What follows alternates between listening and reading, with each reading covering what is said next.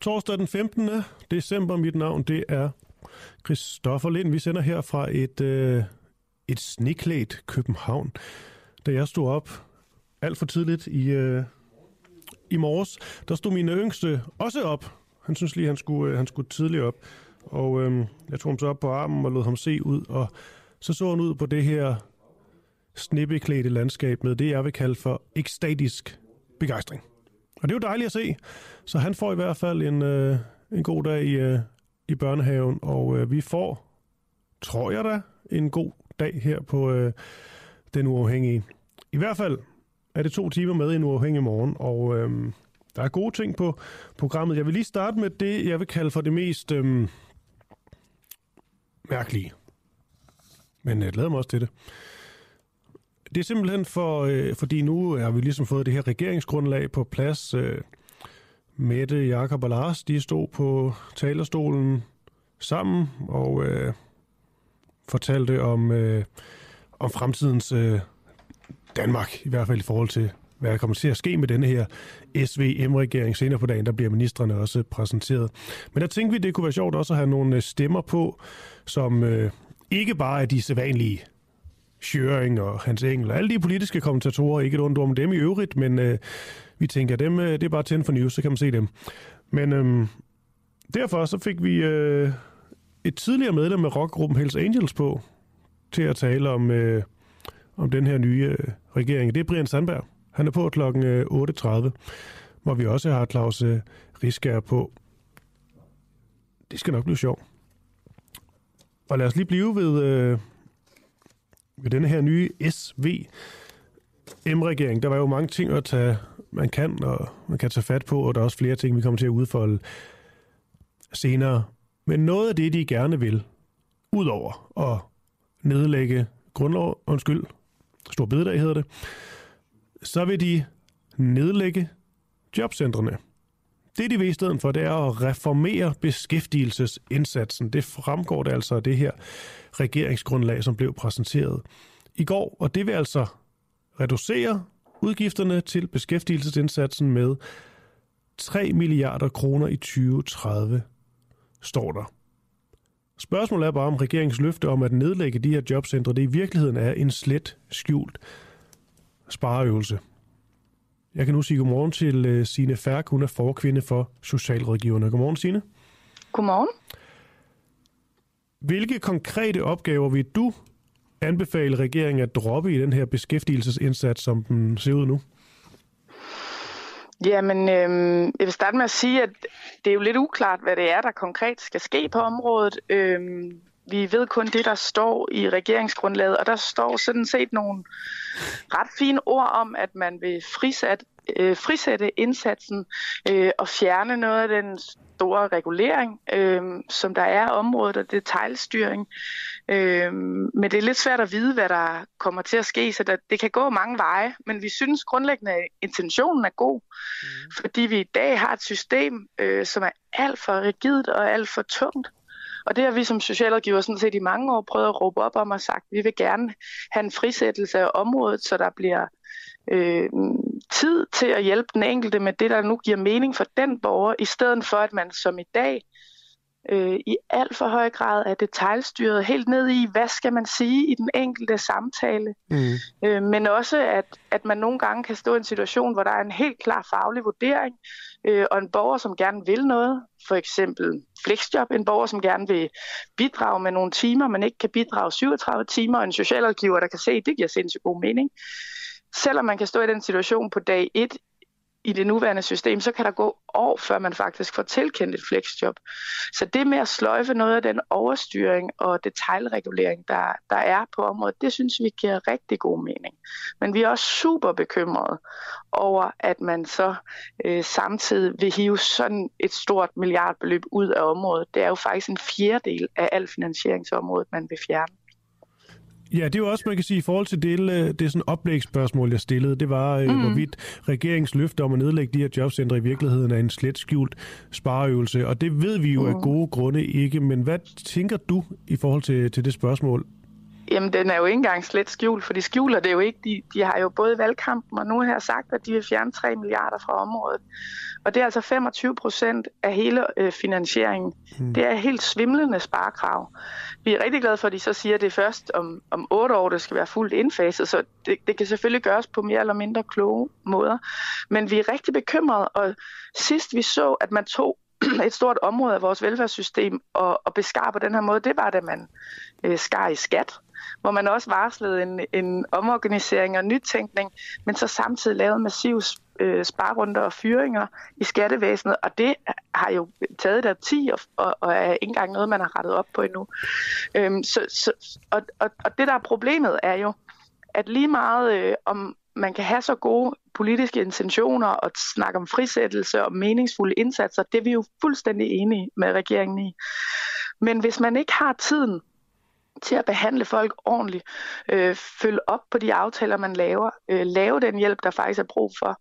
Øh, det kan være lige at få ringet og spurgt, fik du gået til den øh, lægeaftale, vi, vi har brug for, at, at du tager til for at få afklaret et eller andet fysisk. Øh, og hvis borgeren så siger, nej, jeg, jeg, jeg blev for angst, så faktisk have tiden til at sige, men ved du jeg kommer forbi næste uge, og så kan vi tage sammen derop. Hvis man ikke har tiden til at lave sådan nogle meningsfulde ting, øh, så er det jo lige meget, hvilke politiske intentioner, der ligger i. Det vil sige, hvis man sidder med ansvar for alt for mange borgere, og nogle gange har vi jo set nogle helt vilde eksempler. Jobcenter Lærkevej, som der kørt mange øh, mediesager på for nogle år tilbage, der sad man med ansvar for 220 sager. Øh, det vil sige, at man havde tid til sådan nogle øh, meningsløse samtaler, hvor man ikke havde læst op på, på øh, sagshistorikken og bare fik sagt goddag, og her er de ting, jeg skal sige til dig efter loven, og så farvel igen. Øh, bare for at sige, lige meget mm. hvor meget man frisætter, hvis du har alt, alt, alt for travlt og ikke har tid til at lave indsatsen, så, så er det sådan set lige meget. Ja, fordi det jeg tænker i forhold til det med, med tanken om at, at spare eller ej, man kan jo sige, at hvis det ikke fungerer det her, man så ligesom får, mm. får udfaset det, der ikke fungerer, for så med årene, lad os bare sige, de er 8 eller 10 år, et eller andet, øh, det til at fungere, så behøver det jo ikke være sådan den store spareøvelse på den måde, fordi at du måske bare har brugt pengene helt forkert, så du simpelthen kan få bedre altså, forhold, arbejdsforhold, øh, et bedre produkt, groft sagt, ud af, af, det, af det samme eller mindre beløb? Det er klart, at hvis man fjerner en masse af den detaljstyring, øh, og de proceskrav, der er i dag i lovgivningen, så ville man måske kunne frigå, frigå nogle midler, men, men det er så svimlende stort et beløb, mm. øhm, at, at det kan ikke andet end at få konsekvenser for vores muligheder for at lave et godt stykke arbejde. Og, og netop at lave det, som, som man skriver i regeringsgrundlaget, noget som giver mening, hvor man har mulighed for at øh, tage udgangspunkt i den enkeltes øh, ønsker og behov. Altså i et sted som Jobcenter ja. Esbjerg, der skal, man, der skal man spare 80 medarbejdere. Altså der er, jo ikke, der er jo ikke 80 medarbejdere, som i dag ikke laver noget eller ikke laver meningsfulde ting. Fordi selvom der er masser af, af fortællinger om øh, meningsløshed ude i, den, i beskæftigelsesindsatsen i dag, det er der, og, og der er helt klart brug for nytænkning. Det er vi sådan set glade for. Så foregår der altså også rigtig meget godt socialt arbejde derude af mennesker, der får hjælp. Mennesker, som måske har øh, store psykiske vanskeligheder, som har brug for hjælp til at få fast grund under fødderne, for eksempel få en bolig, som har fysiske problemer, de har brug for henvisning til smertebehandling. Alt det øh, arbejde, der foregår i dag, øh, det, det kan vi altså ikke undvære, fordi rigtig mange af dem, der er i vores beskæftigelsessystem i dag, har jo massive problemer ud over ledighed, og de har jo brug for noget hjælp. De skal jo ikke bare efterlades på en meget lav kontanthjælp, og det er det, der kan være vores frygt.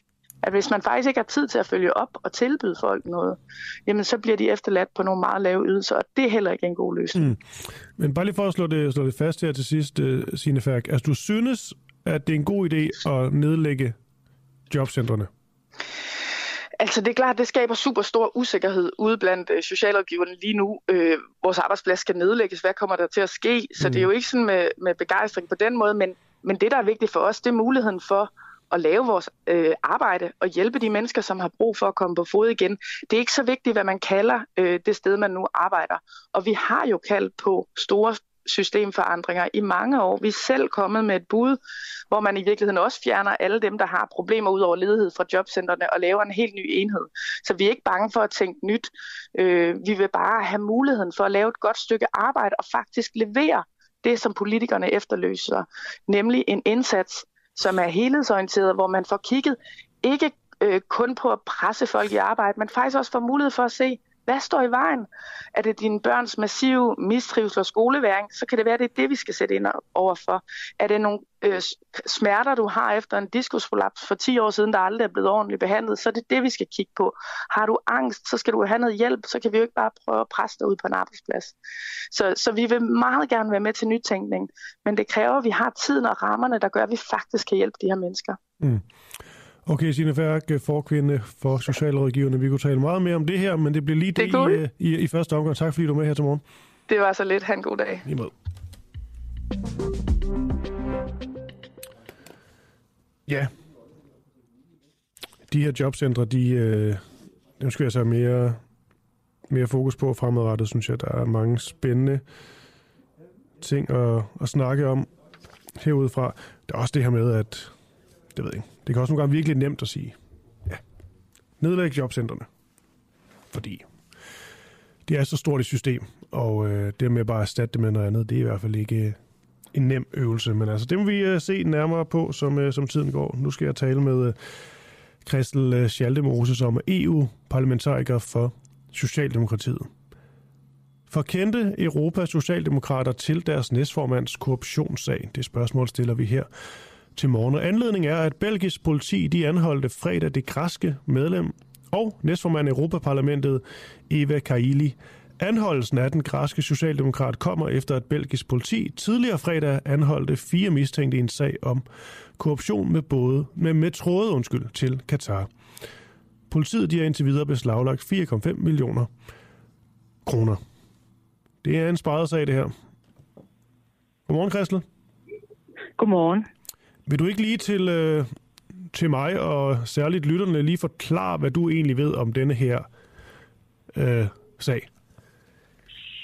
Jo, altså, hvad ved jeg? Jeg ved, at øh, Eva Kejle, som var næstformand i Europaparlamentet og medlem af min gruppe, øh, Socialdemokraterne fra øh, Grækenland og det græske parti PASOK, øh, sidder i fængsel, øh, fordi at hun øh, er blevet fanget med penge, øh, store mængder penge på sig, og ved husrentagning hjemme ved hende har de fundet yderligere penge. Hendes kæreste er involveret i det, hendes far er involveret i det, øh, tidligere mepper er involveret, øh, og nogle assistenter er involveret. Vi ved selvfølgelig ikke, om de er skyldige. Øh, folk er jo uskyldige indtil det modsatte er bevis, men lige præcis Eva Kejli øh, er jo simpelthen blevet øh, fundet, fanget med øh, penge på sig, altså store mængder penge. Det er øh, over 1,5 millioner øh, euro i alt på nuværende tidspunkt, der er tale om. Øh, og øh, vurderingen er, at øh, det er Katar, der har øh, bestukket øh, de her mennesker i et forsøg på at mm. få Europaparlamentet til at være mere bløde på Katar. Det er sådan lidt det, der er situationen. Mange er involveret, vi kender ikke det fulde overblik. Okay, det er med, det med at blive øh, eksempelvis øh, taget med en masse penge på, så det ikke... Øh, øh, ja, der, det kan se lidt, øh, lidt shady ud, og, øh, og det er jo så meget konkret egentlig, men er der egentlig sådan andre tegn på øh, Eva Kejli her, som har vist noget, der kunne indikere, at hun kunne være korrupt? Har du set noget? Altså, jeg så det ikke, da det skete, men øh, da skandalen øh, øh begyndte at rulle i weekenden, så fik jeg øh, for eksempel øh, set den tale, hun holdt i Europaparlamentet øh, om Katar. Øh, og øh, det var en tale, hvor hun sagde, at Katar, øh, og sidde nu lige ned, er forbilledet for arbejdstagerrettigheder. Mm. Øh, jeg, jeg blev noget rystet, da jeg, da jeg så den og, og hørte, hvad hun sagde, fordi det er jo altså, altså helt tydeligvis faktuelt forkert.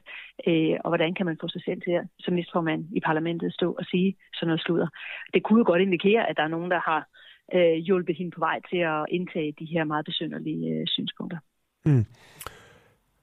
Hun er jo øh, græsk socialdemokrat, og øh, så jeg går ud fra, ligesom i sådan den socialdemokratiske gruppe, der øh, har selvfølgelig arbejdet sammen med hende, men også, jeg går også ud fra, at sladeren er gået, øh, er gået, og det er ikke fordi, du skal gengive alt muligt. Men hvad er der ligesom blevet, blevet, blevet sagt om øh, Eva Kejli sådan den seneste tid?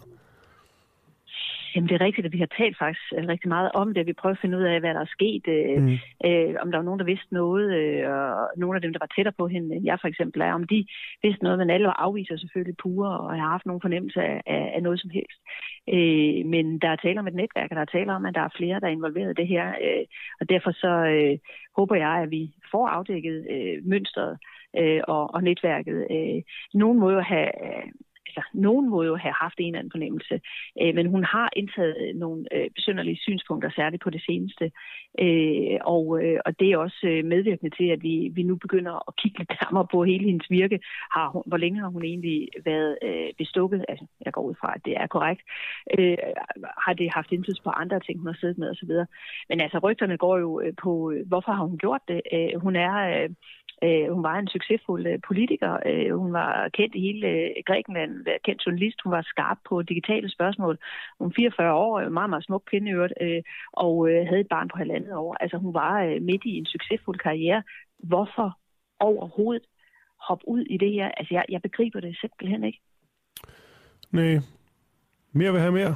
Jeg ved det ikke. Det er jo også bare, bare ja, spekulation. Det, men, øhm, Jamen det er jo nok, ja. men det, jeg tror nok, det, det, altså, det er jo, det er jo mod, altså, en form for grådighed. Ikke også? Altså, mere vil have mere. Vi, vi er vellønnet i Europaparlamentet, øh, men, men det er jo meget ikke nok for hende øh, og, og nogle af de andre, der har været involveret. Altså, jeg, jeg, jeg er i hvert fald stadigvæk dybt øh, rystet. Jeg kendte jo Eva, men ikke, ikke, altså, jeg har ikke været ude og spise middag med hende og sådan noget. Sådan kendte jeg hende ikke.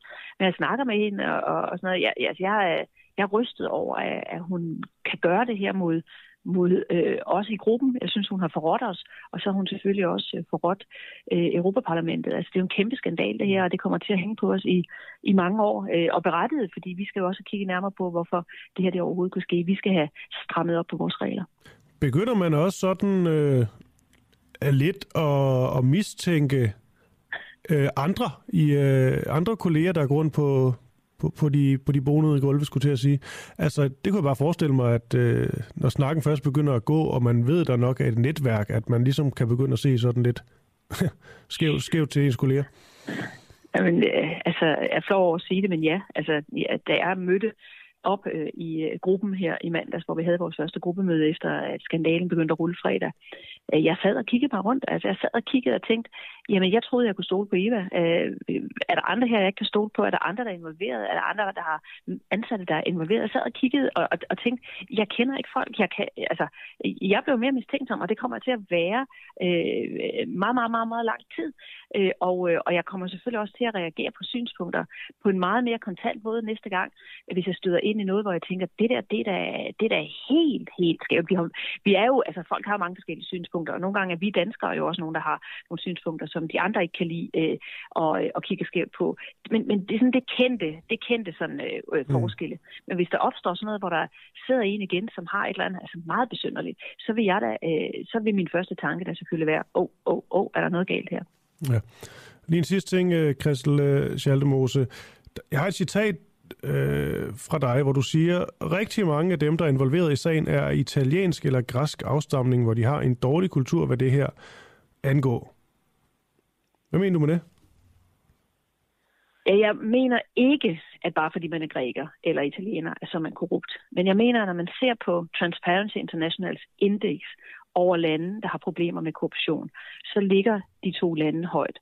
Øh, og, øh, og det har nok noget med en politisk kultur at gøre. Øh, og har de taget noget af den dårlige kultur med ind i Europaparlamentet? Det er lidt det, jeg egentlig stiller spørgsmålstegn ved.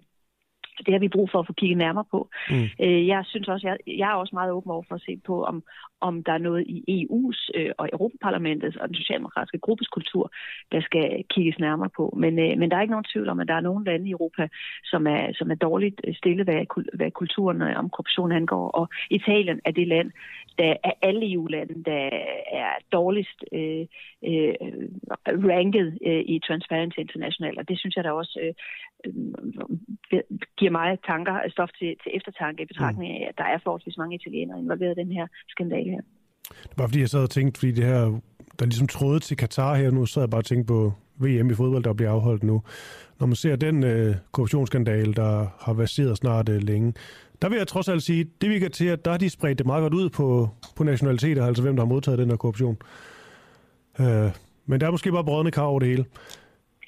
Jamen, måske er den også spredt med ud. Øh, det kan også være, at der er andre, der er involveret end grækere og italiener. Det ved vi bare ikke endnu. Ja. Øh, det, men jeg håber, jeg håber, vi er ved at have, have, have nogenlunde et overblik. Jeg håber, politiet er ved at have nogenlunde overblik. Men, øh, men det, er ikke, altså, det, er ikke, altså, det er ikke sådan, jeg siger, at alle italienere og alle grækere er, er korrupte på ingen måde. Men der er nogle lande, der har en politisk kultur, som, som måske øh, altså, øh, i, i øh, ikke, ikke det seneste italienske parlament, men, men øh, for, for et af altså, dem, der var for for eksempel for fem år siden, der læste jeg, at 25 øh, medlemmer af det italienske parlament øh, havde øh, en korruptionsdom øh, på sig. Altså det kan du simpelthen ikke sige om det danske parlament, øh, det danske mm. folketing. Så på den måde er der forskel. Men, men det vigtigste for mig, det er ikke at udpege øh, nationer og sige, de er skyld i det her. Det er at prøve at finde ud af, hvordan kan vi forhindre en egentlig korruptionskultur i at sprede sig. Vi har den grad brug for at få kigget på, om vores regler for eksempel kan mm. gøres bedre, så det bliver sværere øh, at gøre det her. Men øh, det er jo ulovligt at modtage bestikkelse i dag, øh, og, og det er jo ikke, altså, vi kan ikke gøre det mere ulovligt. Det er ulovligt, det er selv hammerne ulovligt. Altså, så, så, så uanset hvad vi har af regler, så kan det jo godt være, at der altid vil være nogen, der bliver fristet af en lille brun kuvert. Ja, og det, er også, det kan også være måske endnu mere fokus på det her, øh, på det her, på det her tema, altså fordi det er der også, hvis man så kommer fra, fra lande, hvor, hvor der ikke er ret meget sådan øh, korruption, så er der egentlig også sådan interessant, i mangel af bedre ord, at man så ligesom skal arbejde sammen med, med, med politikere fra andre lande, hvor det måske er et, et stort problem. Men, ja, det er det. det ja. og, det og, og det vækker til eftertanke, og, og, og øh, der var en, der sagde, fordi, har du så ikke set noget, Kristel? Nej, det har jeg ikke. Men så var en anden, der sagde, jamen, for den rene er alting rent. Altså, måske er vi danskere bare dårlige også til at se sådan nogle ting, mm. fordi vi ikke øh, støder på det. Jeg vil i hvert fald i fremtiden være mere mistænksom, øh, og formodentlig også reagere på ting, jeg hidtil ikke har reageret på øh, i, i chok over den her øh, begivenhed. Jeg håber om, at vi måske kan få ryddet op. Øh, det er i hvert fald forfærdeligt, og det er utroligt dårligt for Europaparlamentet. Ja, og med de ord, så vil jeg egentlig bare sige øh, mange tak, fordi du var med her til morgen, Christel Schaldemose, EU-parlamentariker for Socialdemokratiet. God dag. Velkommen. Tak i lige måde. Tak.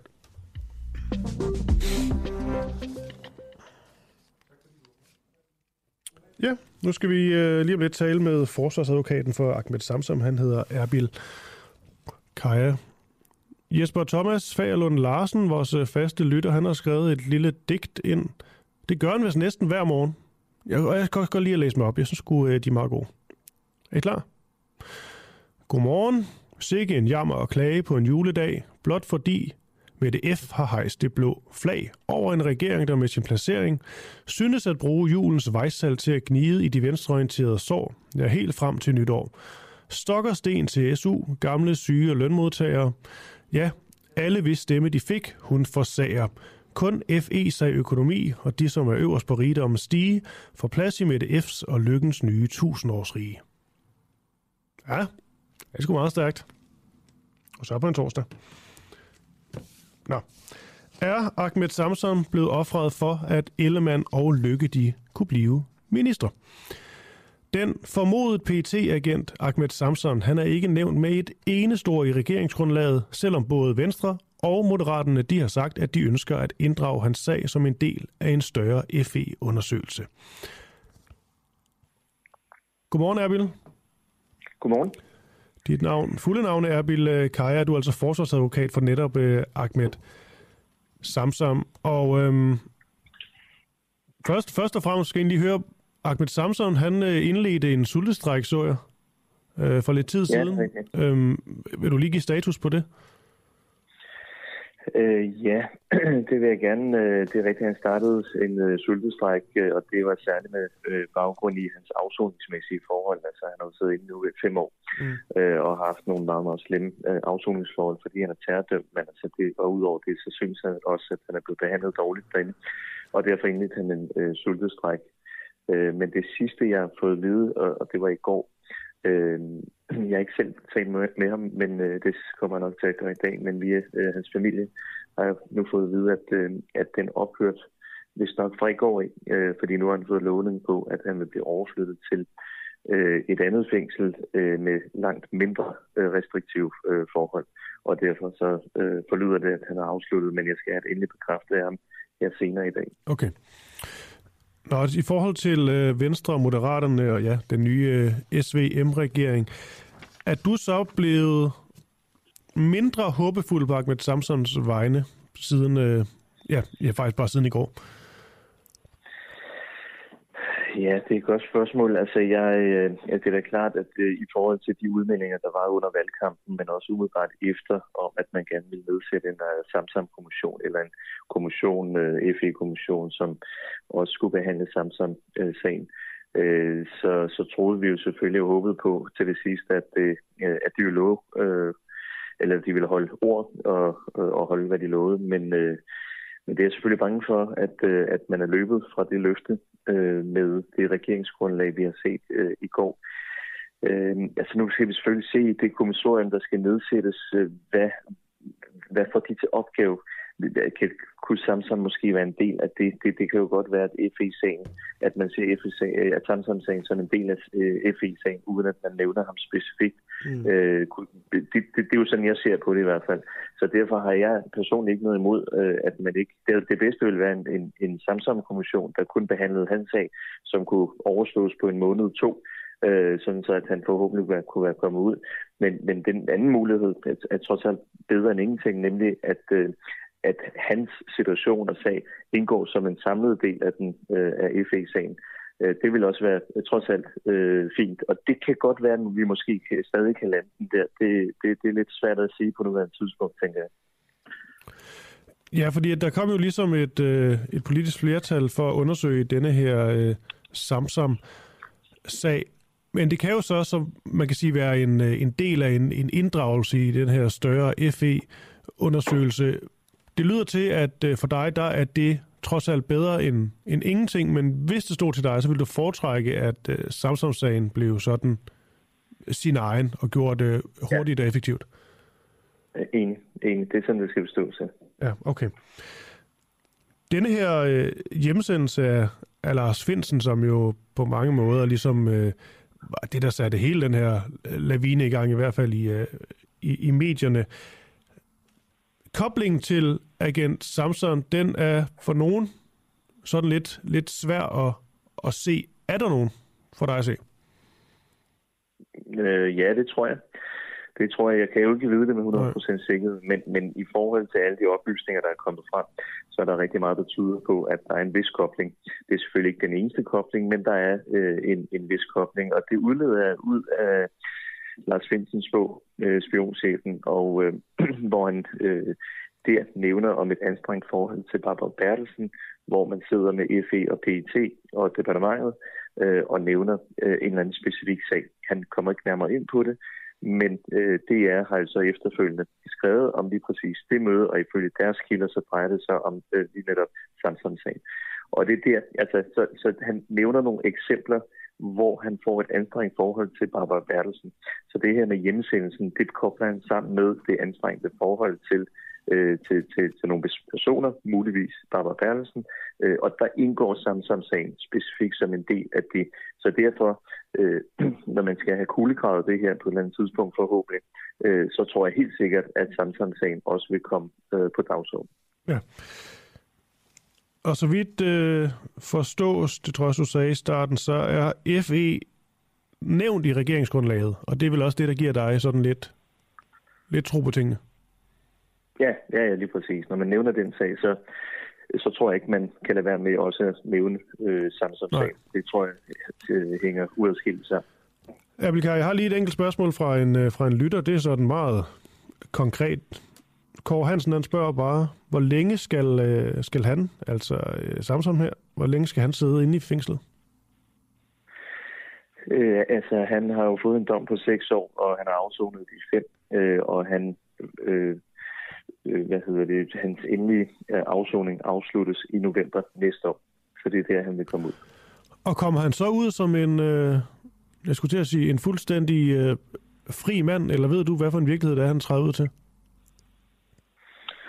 Øh, ja, det er jo så et godt spørgsmål, fordi der er jo, øh, og sådan er det jo ofte i, i straffesager og afsoning, det er, at der er øh, man kan sige, der er en afsoning indenfor, og så er der en mm. afsoning udenfor. Og den afsoning udenfor, den kan gå i alle retninger, øh, alt efter hvordan man takler det, og hvordan andre takler det. Øh, fordi der er jo ikke nogen tvivl om, at det, at han har stået frem her, det er jo ikke en, på nogen måde ønskværdig situation for Ahmed. Allerhelst vil han jo gerne have hemmeligholdt det her og afsluttet på en mindre måde øh, bag dørene med øh, FE og PT. Men øh, det, at han står frem, gør jo, at han har fået rigtig mange fjender i forskellige miljøer. Det er både i øh, islamistiske miljøer, det er øh, folk, der, der, der, jo ikke, der bare tænker, at øh, jamen, der må være noget om sagen. Han er jo en terrorist, øh, og muligheden for at få et arbejde og og så videre og så videre. Og de, de psykiske og fysiske mener, det har givet, at man øh, er dømt og afsonet i fem år, og øh, langt størstedelen af perioden i, i isolationsvilkår. Det gør altså psykisk møde ved en person. Så om han kommer til at få et helt normalt ganske liv, øh, både på den ene eller den anden måde, det, det, det, det bliver svært. Det bliver mm. meget svært. Okay, forsvarsadvokat for netop Ahmed Samson, Erbil øh, Kaja. Tak fordi du var med her til morgen. Det var sådan lidt.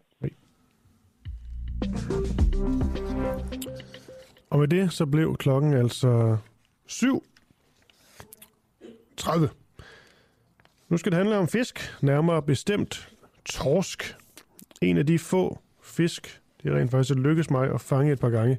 Her i København, med øh, ud til kanalen lige der ved operan, der fik jeg en stor fedt op for egentlig ikke så længe siden.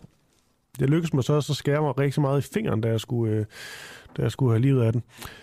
Øhm, det er en længere historie.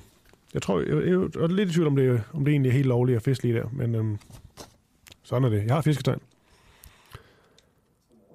Er højere fiskekvoter godt for fiskerne, men dårligt for havmiljøet? Vi skal til EU nu, fordi EU har netop fastlagt fiskekvoterne for blandt andet Danmark for næste år. Og det blev altså en markant stigning, fordi torskekvoten den stiger blandt andet med 63 procent, og det her det kommer især til at påvirke fiskeri i Nordsøen og i Skagerak. Det her det er godt for fiskerne ifølge Danmarks Fiskeriforening, som altså har lobbyet for denne her stigning. Nu skal jeg tale med Svend Erik Andersen. Han er formand for netop Danmarks Fiskeriforening. Godmorgen. Godmorgen. Okay. Højere fiskekvoter, det er vel godt for, øh, for fiskerne. Lad os starte der. Det er godt for fiskerne, det er godt for danskerne, og det er sådan set også godt for miljøet. Nå, fordi jeg skulle til at sige, øh, når noget er godt for, for os mennesker, så er det ofte dårligt for miljøet. Det er det jo ikke, fordi øh, når vi fanger fisk til øh, den øh, Europas befolkning, er det jo primært, jamen så, så skal vi jo ikke øh, spise kød for eksempel, når vi spiser fisk i stedet for. Så jo mere fisk, desto bedre er det for miljøet. Okay, hvis vi lige prøver at vente den om et øjeblik. Kan du få øje på nogle negative konsekvenser ved, at fiskekvoterne de stiger for de danske fiskere? Nej, det kan jeg sådan set ikke. Ingen? Øh, øh, nej, altså det, det giver en, øh, en bedre økonomi for fiskerne. Det giver mere mad på bordet, øh, sund og næringsrig, klimavenlig mad til danskerne. Okay. Kan du så prøve at sætte os ind i, hvad det er, der har gjort, at øh, de ikke er steget før, og de så pludselig stiger så, øh, så markant? Jamen, det er jo fordi, det er en, vi mener jo som fiskere, at der er en forsinkelse i den rådgivning, der kommer fra, øh, fra biologer til øh, EU-kommissionen og, og ministerne i, øh, i hele Europa. Øh, der, der er en forsinkelse, fordi det, det er jo tre år siden, vi begyndte at kunne se, at nu stiger torskebestanden. Så vi har jo de sidste tre år øh, oplevet en stigning i bestanden, uden at kvoterne de steg. Mm. Men når torskebestanden så ikke er steget i de perioder, hvor den er, hvor den er faldet, og så også ret markant, kan du så lige prøve at se os ind i, hvad der så er årsagerne til det? Hvor, hvorfor, hvorfor torskebestanden som et eksempel er steget?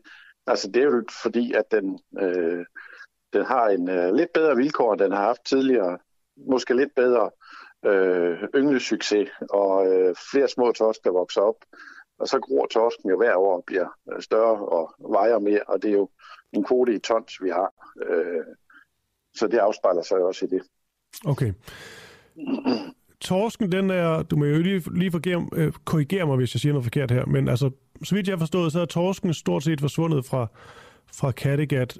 Derfor så er kvoterne på dem stadig meget lave netop der. Men nu stiger den så med 63 procent i uh, Nordsøen. Hvorfor er det, at Nordsøen så ikke bliver til fremtidens Kattegat, når det kommer til, uh, til torsk? Det kan man jo godt frygte. Øh, ja, altså der er også forskellige forhold i Nordsøen. Der er stor forskel på den sydlige del af Nordsøen og den nordlige del af Nordsøen. Mm. Og, og det, det kunne en af teorierne, det er, at vandet bliver varmere, så torsken opholder sig mere længere nordpå, og længst nordpå i Nordsøen. Øh, og der, har de, der optræder torsken så i rigtig store mængder. Øh, det har Kattegat-torsken jo ikke mulighed for på samme måde, for hvis den svømmer op i Skagerak, så bliver den jo lige pludselig til en Skagerak-torsk. Okay.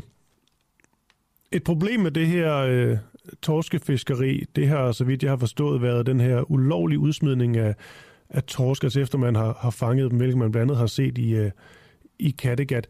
Ved du, om der bliver arbejdet på sådan noget som, jeg sad bare og tænkte sådan noget som kameraovervågning i, i Nordsøen eksempelvis? Der bliver på EU-plan arbejdet på øh, øh, i forbindelse med en ny kontrolforordning og indføre nogle, øh, noget i den retning.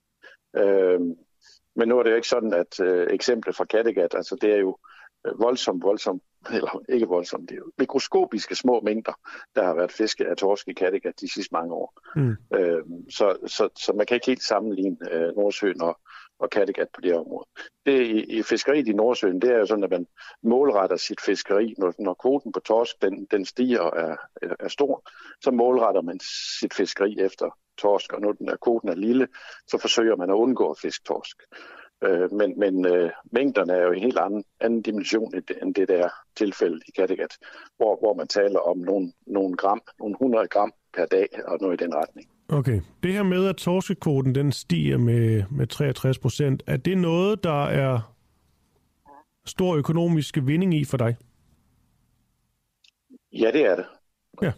Øh, altså vores, øh, min, min egen torskekvote i Skagerak, den bliver også forøget med, med samme procentsats. Så, så det er øh, det er lidt nemmere næste år at, at, at tjene penge ved fiskeri i Skagerak. Mm. Men det er selvfølgelig også lidt nemmere for dig at tale øh, det her op, fordi at du har nogle, nogle aktier i, at, øh, at det er den her vej, det går, fordi du simpelthen får, får flere penge.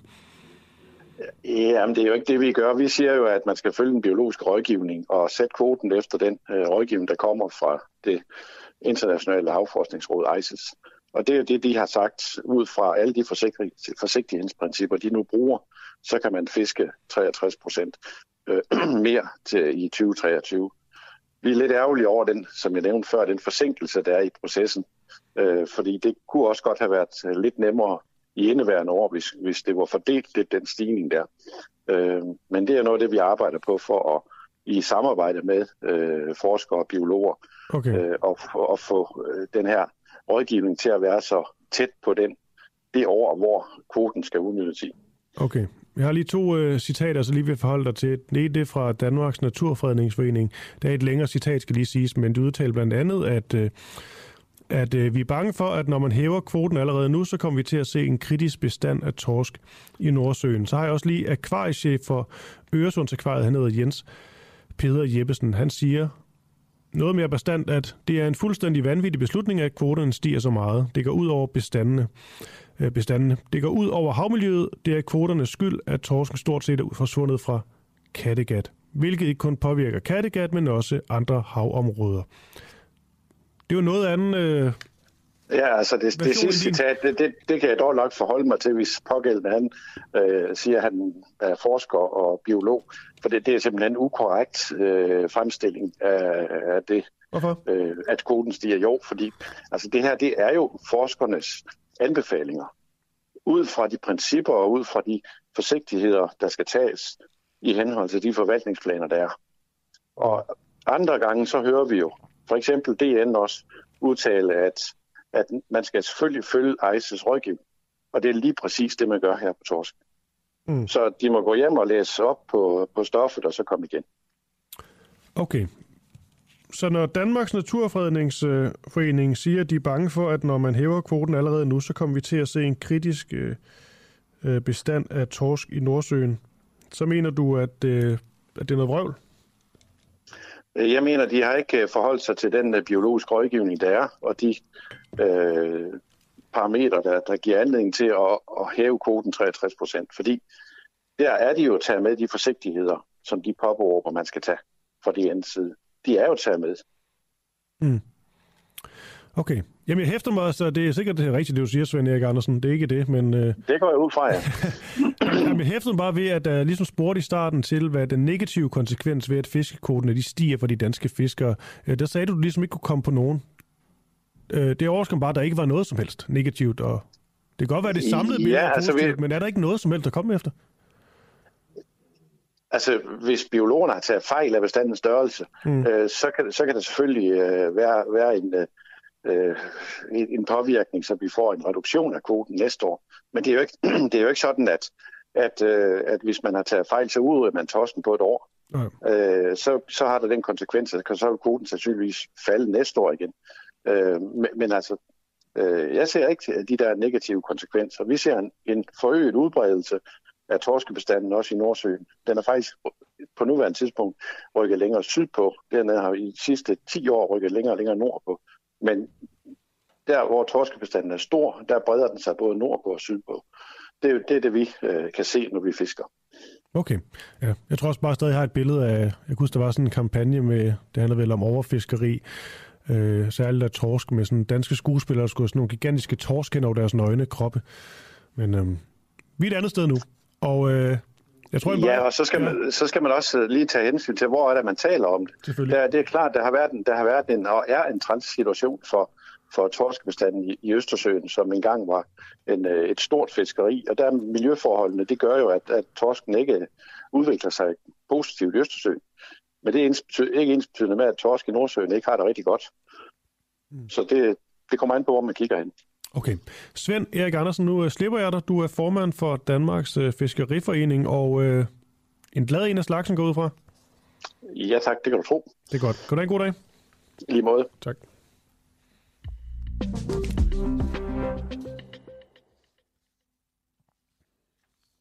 Ja.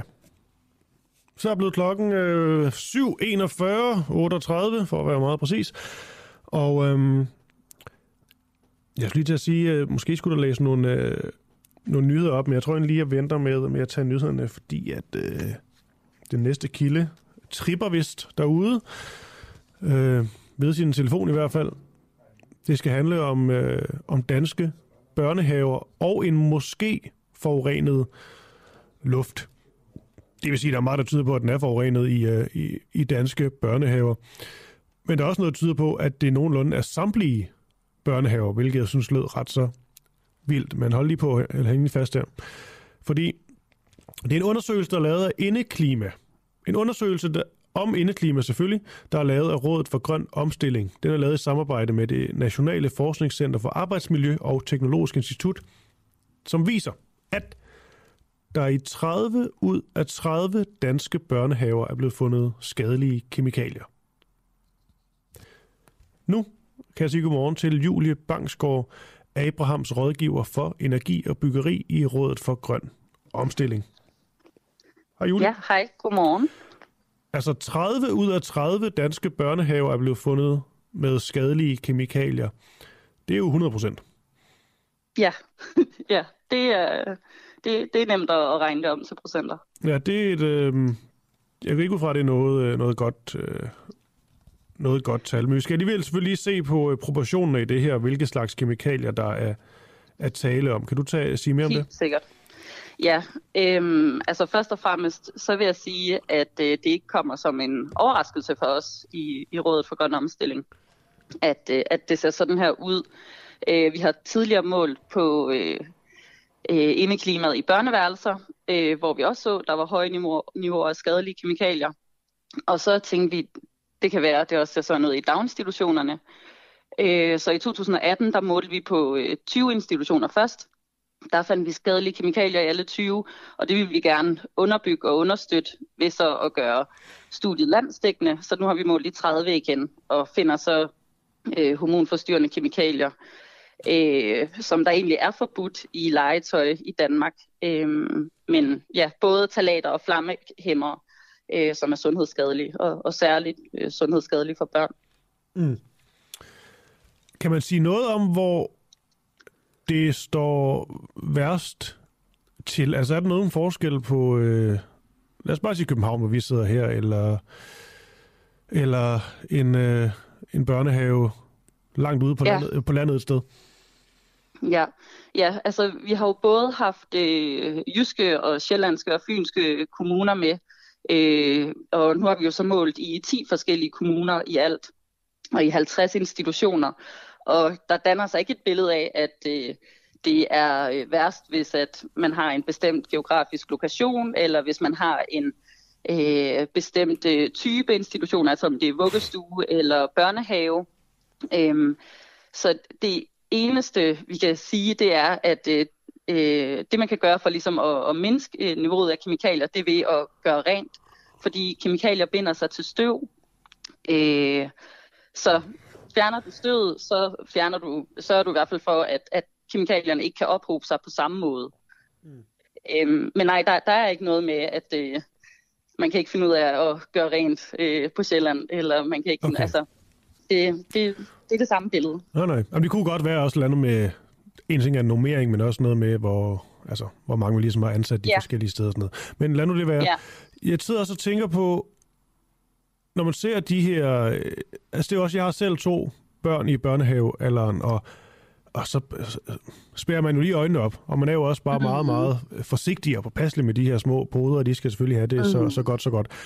Øhm, men er de her tal eksempelvis sådan markant værre eller et eller andet, end hvis man bare tog en eller anden almindelig offentlig institution et hvert andet sted, hvor der ikke lige er børn, men bare voksne? Øhm, nej, øh, eller at det ved vi ikke, det har vi ikke undersøgt, ja. øh, hvordan det ser ud på plejehjem for eksempel, eller hvordan det ser ud på arbejdspladser. Øh, vi har en, en sådan formodning om, at det øh, kommer fra flammehæmmer. Det er jo noget, vi putter i møbler, så der ikke øh, går ild i det. Og, og talater, det er blødgør, der ligesom gør møbler øh, eller gør produkter mere bløde. Øh, så skummøbler har vi en teori om, øh, at det er der, vi kan finde det, og det er der jo i, i mange tumlerum i, i institutionerne. Mm. Men det kan også være, i, hvis du sidder på en kontorstol lige nu, det kan også være, at der, der, der er nogle skadelige kemikalier i den. Øhm, så pointen er, at der simpelthen skal noget politisk regulering til, øh, og der skal ja, forbedres indeklimaet. Det skal op på den politiske dagsorden, fordi vi kan jo ikke bede pædagogerne om at gå rundt og gøre mere rent, øh, eller de skal lufte ud øh, en gang i timen. De, de har travlt nok i forvejen med de nummeringer, vi ser. Så, så pointen er, at der skal ske noget politisk. Ja, man kunne vel have øh, mere fokus på sådan noget som øh, altså bruge midler øh, på øh, rengøringspersonale i større ja. grad måske. Og det er jo så det, der skal sættes, altså der skal sættes penge af i, ja. i det kommunale budget til altså først at få undersøgt indeklimaet, men så også til bedre rengøring, eller sørge for, at man øh, har nogle gode indkøbspolitikker, sådan at øh, man simpelthen ikke får kemikalierne ind i institutionen i første omgang. Mm. Altså nu er det ikke for at male, male fanden på væggen eller et eller andet voldsomt scenarie op her, men, men alligevel sådan, hvis man taler om øh, den potentielle øh, skadevirkning, alvor ved det her, er mm. der så også nogle, øh, nogle worst case scenarios, når man ser lidt frem i tiden for de her poder? Ja, altså øh, når det kommer til kemikalier, så er de hormonforstyrrende. Ja. Øhm, så det kan jo både skade udviklingen, det kan også skade øh, fertiliteten. Øh, de, nogle stoffer er kraftfremkaldende. Øhm, så har vi også målt på for eksempel partikelforurening fra bål. Øh, 20 ud af 25 børn har luftvejslidelser, øh, såsom astma i dag. Så hvis du sætter dem foran et bål mm. med vanvittige høje øh, niveauer af partikelforurening, så ja, går det jo ned i lungerne og bliver problematisk. Så, så ja, man, man kan tage sig nogle forbehold. Øhm, mm. Ja, det, man, men igen, altså, folk skal, børn skal have lov til at, at lege med legetøj, og børn skal have lov til at hygge sig. Øh, øh, vi vil bare gerne oplyse om, øh, hvad det er, man gør, når du tænder et bål i en daginstitution og sætter børnene øh, ude ved det. Ja. Okay, Julie Bangsgaard Abrahams, rådgiver for energi og byggeri i Rådet for Grøn Omstilling. Det, det er altså jer, der lavede denne her undersøgelse af mm. indeklima i samarbejde med det Nationale Forskningscenter for Arbejdsmiljø og Teknologisk Institut. Der var mange, mange titler der. tak for det. Goddag, god dag. Selv tak. God dag.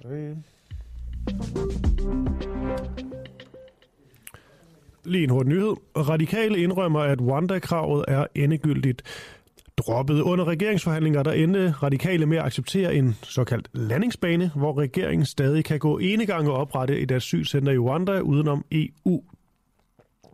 Ikke kun Venstre og Moderaterne er bakket på deres ellers ultimative krav de seneste dage. Radikale Venstre de har også gjort det, også selvom partiet som bekendt aldrig endte i en regering. Partiet de er endt med at droppe sit ultimatum om, at man aldrig vil kunne bakke op om en regering, der ville arbejde for at etablere et modtagscenter i Rwanda for asylansøgere, som øh, Mette Frederiksens regering i forrige valgperiode havde planer om. Ja. Det sjove er, at der ellers ikke var noget ligesom at tage fejl af, da den radikale folketingsgruppe de mødte pressen i Christiansborg Vandrehal, var det vel et par dage efter valget for nogle ugers tid siden. Fordi her der rakte alle fra de radikale gruppe hånden op, da de blev spurgt om, om de droppede Rwanda-planer var et ultimativt krav for partiet. Inklusiv dem, der var den nytiltrådte formand Martin Lidegaard. Men altså, ja, politik, politik, politik. Jeg ved snart ikke, hvad jeg skal sige eller mene længere om det. Til gengæld så glæder jeg mig lidt til at se, øh, hvem der bliver minister. Jeg glæder mig allermest til at se, for nu har jeg talt længe om, at jeg er helt sikker på, at Lars Lykke han hiver nogle kaniner op af hatten. I hvert fald en eller to udefra. Og tænk så nu, hvis øh, vores gode gamle ven skulle til at sige, øh, politisk kommentator her på den uafhængige Jens Rode, han skal ind og være minister. Det er et rygte, jeg begynder at sprede lidt nu på Twitter. Altså, jeg har ikke noget at basere det på. Andet end jeg ved, at Lars og Jens har været en del i, øh, øh, i kontakt. Det har Jens Rode selv sagt til os. Og det, det er nok til, at jeg tror, at, øh, at den er god nok. Der er også nogen, der spekulerer i, i Gitte Seberg kan få et øh, comeback, fordi hun ligesom har været til stede ved nogle forhandlinger eller et eller andet. Øh. Ja, ja. Det er ren og skær åndssvag spekulation, men, øh, men lige den der, synes jeg er meget sjov at lege med. Altså hvem, der ligesom kommer som en overraskende minister ind udefra. Det er i hvert fald bare noget, jeg, øh, jeg har en idé om kommer til at ske. Nå, nu skal vi til noget øh, ganske alvorligt, men også vidunderligt at udtale, nemlig Reichsbürgerbevægelsen. For hvad var Reichsbürgerbevægelsen og højre ekstremisternes plan i Tyskland? For en uge siden der blev 25 personer anholdt i Tyskland under mistanke om at ville foretage et statskup. Siden da der er politiet kommet med nye oplysninger om fund af våben og fjendelister. Nu kan jeg sige godmorgen til uh, Mathias Sonne, som er informationskorrespondent i netop Tyskland. Godmorgen, Mathias. Guten Morgen. Godmorgen. Ah, ja, vi kan også bare tage den på ty... Nej, det skal vi ikke. Det, øhm, det bliver... Det, det, For min skyld gerne. Det bliver et langt interview. Nå. Altså, det er noget med... Politiet, de har fundet nogle... Øhm, no, nogle våben. Vil du først frem sige, hvad det er for nogle våben, og, man, og hvorvidt man ved, hvad de skal... Øh, altså, hvad de skulle være brugt til?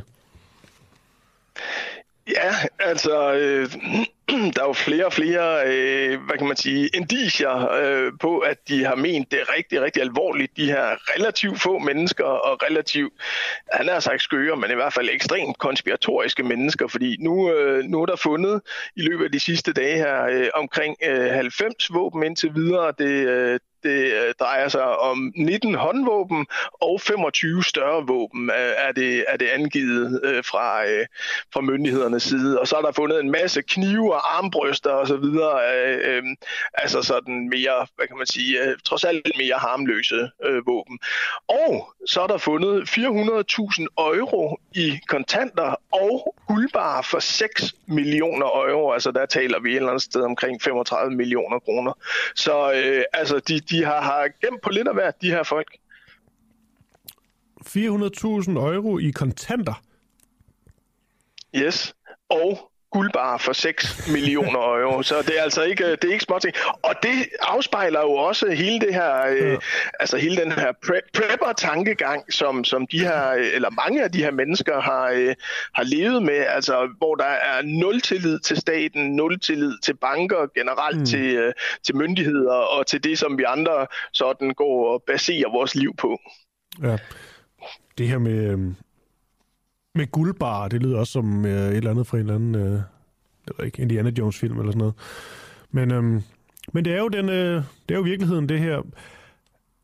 Ved vi mere om? Fordi vi tænkte også det interview, øh, Mathias Sønne, vi talte jo sammen, øh, da det lige var sket. Øh, nu er der ligesom gået lidt over en, over en uge, øh, så vi kan også ligesom se lidt tilbage på det, vi nu ved af den tid, der er gået. Ved vi ligesom mere om, hvordan de egentlig ville sådan konkret bære sig ad med at overtage øh, statsmagten? Nej, altså vi, vi kender stadigvæk kun det, der kom ud øh, relativt hurtigt. Øh, altså at, at de havde planer om at storme forbundsdagen øh, i en eller anden form for væbnet aktion. Øh, at de øh, fantaserede om kidnapninger, og øh, så håbede på, at de kunne få nogle af de væbnede styrker bag sig til øh, øh på den måde at få dannet den her, jeg havde sagt, fantasiregering, som de drømmer om med øh, prins Heinrich Reus på, øh, på toppen, og så ellers et, et meget, meget mærkeligt persongalleri øh, ned efter i, i den her regering. Mm. Men hvad vi til gengæld ved af nye ting, det er, at, øh, at Verfassungsschutz, altså den her efterretning, efterretningstjeneste i Tyskland, de taler nu om, at, øh, at der skulle have været et trecifret antal personer, så det er altså et eller andet sted mellem 100 og 1000 eller 999, mm. som har øh, underskrevet tavshedserklæringer under meget voldsomme øh, trusler, altså som simpelthen har været medvidende omkring det her netværk. Og det er jo selvfølgelig en, en delikat oplysning, øh, hvis de virkelig har vidst, har, har kendt de her planer til fulde, øh, så, så, så udvider nettet sig altså øh, temmelig kraftigt, øh, hvis, hvis det virkelig er sådan. Og vi ved også, at de havde planlagt at lave helt præcis 286, det de kalder Heimat Schutzkompanien, altså hjemstavnsbeskyttelseskompanier, kan man oversætte det med direkte, som er en slags altså sådan selvbestaltet borgerværn, hvor de så fantaserede om, at, øh, at det skulle øh, være dem, der ligesom skulle holde lov og orden efter den her omstyrtelse af, øh, af, af den nuværende tyske demokratiske orden. Okay, det er, det er bare en sag, der bliver, der bliver vildere og vildere. Men der begynder der også at være tegninger til, at der er nogle, altså nogle, nogle tal på, også nogle direkte links til øh, nynaziste øh, grupper osv., som gør, at, øh, at hvor man i starten måske trak lidt på smilebåndet, fordi det lød så skørt det hele, så øh, bliver alvoren vel også bare mere og mere øh, tydelig for hver dag. Ja, og, og det er jo også den, øh, det er jo den balancegang, øh, både ja, altså, vi journalister står i, mm. og de tyske myndigheder står i hele tiden. Det er at øh, selvfølgelig fortælle om, om det her netværk, øh, og, og beskrive også de eksotiske sider af det. Vi gik jo også lidt, lidt kæk til den i, i optakten ja, ja. til det her. Det havde vi jo ikke gjort, hvis, hvis det havde handlet om nynazister, som faktisk havde slået nogen ihjel.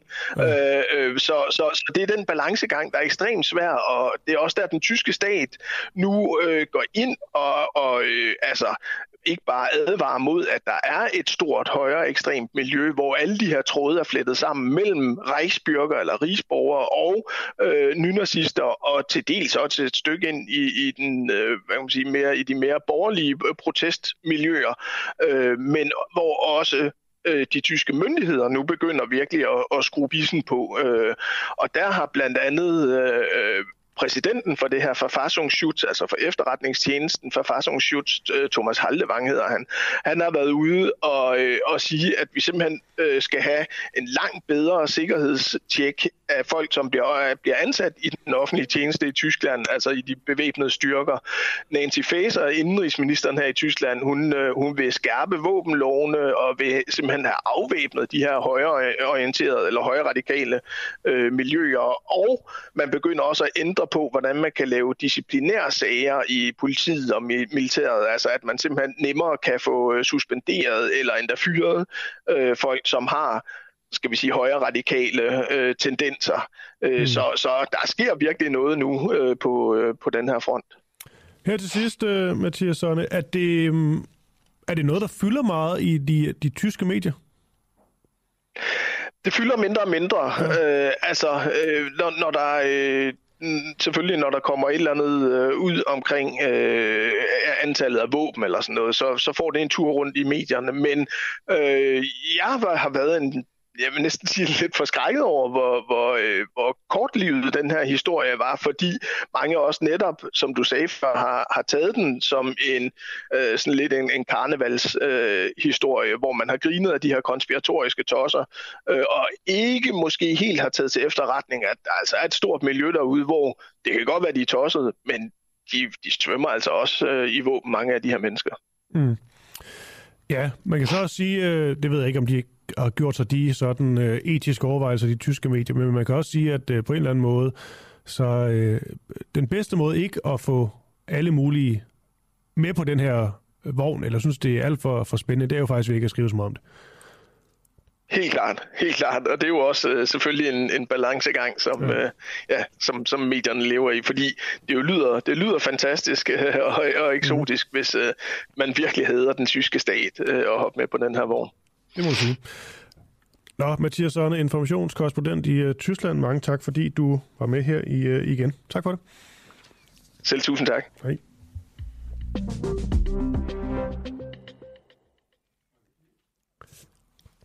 Nå, nu skal vi til, øh, til noget af det, der fyldte rigtig meget i går. Nemlig at Stor Bededag bliver sløjfet som helligdag. Ja. Jeg ved ikke, hvad I synes om det. I må da meget gerne skrive ind. 1245. Du er mellemrum din besked. 1245. Du er mellemrum din besked. Eller gå ind på vores øh, live feed. Bare find øh, den uafhængige inde på øh, Facebook. Øh, følg os, hvis du ikke gør det. Og ellers, hvis du følger os, øh, så bare ind øh, på live feedet, og så øh, giv dit øh, besøg med. Jeg kan mærke, der er intet i min krop, der, øh, der, kan folk, der har noget som helst, sådan, nogen reaktion på, at stor bededag bliver sløjfet som hele dag. Men øhm, jeg kunne se derude, at der virkelig er nogen, der har øh, skarpe reaktioner på det. Også sådan øh, øh, politisk. Men vi tænkte, at øh, nogle af de oplagte at tale med, det er vel, øh, det er vel kirken, men selvfølgelig også øh, præster. Og derfor så har vi Lasse Holmgaard Iversen med lige om et kort øjeblik. Han er sovnepræst i øh, Christianskirken i Aarhus. Ja, godmorgen Lasse. Godmorgen. Nå, Stor Bededag er der meget, der tyder ja. på, at den bliver ligesom sløjfet som, øh, som, som helligdag. Jeg tænker egentlig ja. øh, kan du ikke lige øh, fortælle, bare sådan helt kort, hvad Stor Bededag egentlig øh, går ud på, hvis man skulle have glemt det derude? Ja, altså jeg tror ikke, altså historisk, der handler det, der stod Bededag sådan en samling af en masse bededage og helligdage, der var tilbage, år tilbage, øh, mange år siden, flere hundrede år siden, som er så samlet på en, tror man kaldte den store og almindelige bededag. Så det var, der, allerede der var det faktisk en effektivisering, som det vi er vidne til nu, hvor man ligesom prøvede at få, at få tingene samlet, øh, så man havde en dag om året, hvor man havde den her, det her fokus på bøn. For det er jo så det, dagen ellers handler om. At sætte fokus på, øh, på at, at bede, øh, til Gud, bede ham om at øh, række ud til os i vores hverdagsliv, bede ham om hjælp, øh, og øh, være i, i ved det, taksils, eller takke ham for det, han giver os. Så, så det er sådan en anledning til os, øh, og sådan en dag, en, en dag, hvor vi sætter særlig fokus på, på bønden og hvad skal man sige, kommunikation med Gud, som, som bønden er. Okay.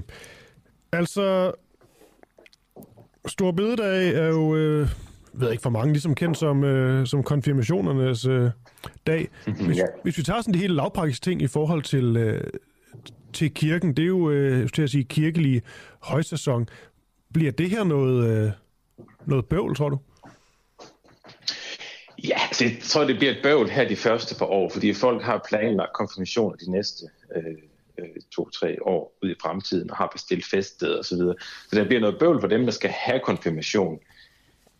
Altså, jeg tænker, vi kommer rimelig hurtigt om ved det i kirken. Øh, vi, altså, jeg forestiller mig, at her ved vores kirke, der vil vi flytte til lørdag, eller til øh, en anden øh, søn, eller en, øh, en søndag, måske søndag efter bededag, og så, øh, og, og, og, og, så har vi sådan, den praktiske ting, skal vi nok få løst i løbet af relativt kort tid. Så det, jeg tænker, det er dem, der skal have konfirmationerne, der får noget bøvl i det her. I, altså, ja, ja der, får, der, der får mest øh, sved på panden lige nu. Ja, altså nu har vi jo i Danmark en, øh, en tradition for mange af de her helligdage med et, øh, man kan sige, religiøst øh, afsætbare ting på de forskellige dage i påsken, der er også pinsen osv. osv. Og det er jo noget, vi, en tradition, jeg tror mange danskere er sådan er, er stolte af, eller i hvert fald værner om. Nu begynder det så at mm. skride mm. lidt, nu hvor Stor Bededag ligesom skal øh, formentlig sløjfes. Dig som præst, er du, øh, mm-hmm. er du, øh, er du sur over det her? Altså, jeg er måske mest bekymret. Altså, jeg er bekymret over, at øh, vi til Sydland har en, eller får en regering, som, øh, Øh, som ikke øh, har så meget sans for det, vi kan kalde ånd. Altså det, som ikke bare er den ånd, vi taler om i kirken, men altså det bevidsthedsliv, og det, der er mellem os mennesker. Øh, og det synes jeg desværre, vi har set eksempler på før øh, fra, fra regeringer i vores land. Så altså, det, det, det synes jeg vidner om, der er sådan, at der er et, et mangel på syn for det liv, som øh, ikke kan gøres op i penge og effektivisering. Så synes jeg også, der er et problem i, at øh, øh, og det har, har politikerne også haft fokus på i valgkampen, at vi er et øh, samfund, hvor mange mennesker er under pres, mange unge mennesker er under pres, øh, i præstationsræs, og mange familier er under pres med at få tingene til at hænge sammen. Og så synes jeg, altså så er, er princippet med at tage en dag ud af året, hvor vi kan hvile og være sammen med hinanden, øh, det, det, det synes jeg ikke er super smart, fordi altså det, det, det lægger jo endnu mere pres på det der, på, den, på det hamsterhjul, mange af os øh, er i, i, i det daglige. Så, så jeg, jeg, er virkelig, jeg, jeg, jeg er mest bekymret for det, det gør ved os mennesker, at ja. vi har en dag mindre til at hvile og slappe af og være sammen med hinanden. Okay. Altså, er der egentlig ikke, ja, så taler vi sådan om det, om det menneskelige. Jeg sidder nogle gange og tænker med de her, at de her helligdage, at de på en eller anden måde kan måske ud og til virke sådan lidt, lidt åndssvag. Hvis du ligesom skulle forklare mm. dem til nogen, øh, nogen udefra, fordi at, øh, at de ikke bliver gjort ordentligt, groft sagt. Altså det er jo ikke fordi, mm. at øh, der er selvfølgelig nogen, der gør det, men, men størstedelen af danskerne, de, de tager jo ikke til, til gudstjeneste, eller bruger al deres tid på, på at bede, eller et eller andet. Altså på en eller anden måde er det religiøse aspekt for mange ligesom bare fjernet, så er det en bare en fridag. Mm. Ja, der er det folkekirkens rolle og, og, og være tydelig i, hvad er det, vi kan bruge øh, øh, helligdagen til, altså hvad er det for for eksempel et tema, øh, sådan en dag, som Stor Bededag har. Og der tænker jeg da også, altså, eller har tænkt siden det her kom ud i går, der, altså vi har da heller ikke været super skarpe på det i Folkekirken. Altså vi har netop gjort det til en konfirmationsdag, så selve mm. den tematik, som Stor Bededag egentlig vil bringe ind, netop det her med bøn og øh, henvende os til den magt, som er større end os selv, og dermed også erkende, at vi selv har brug for noget, der er større end, end os selv, og ikke kan klare alt i tilværelsen selv. Det er jo en tematik, som øh, vi jo godt kunne have været bedre i Folkekirken til at øh, i tale sætte, øh, både i de gudstjenester, vi holder, men også på andre måder, så, altså som dem, som ikke kommer til, til gudstjeneste, øh, også lige får en fornemmelse af, okay, mm. her er der faktisk en tematik, som, øh, som, øh, som giver mening for os alle sammen. Ja. Også for, jeg, jeg, jeg tror, der hvor jeg bliver lidt, øh, lidt irriteret på sådan noget, det, jeg har det egentlig fint med, øh, med, med, med den her slags øh, traditioner, hvis man så også, og det er ikke fordi du skal øh, nødvendigvis være, være religiøs eller gå op i religion, men det irriterer bare, når folk ikke ligesom ved, hvor tingene kommer fra, eller, eller stammer fra. Øh, og vi sad på redaktionen i går og talte om, om pinsen. Og det er ikke for at rose mig selv, fordi jeg kunne overhovedet ikke hele historien, men jeg kunne da trods alt huske, at det havde noget med Helligåndens komme at, øh, at gøre osv. Mm.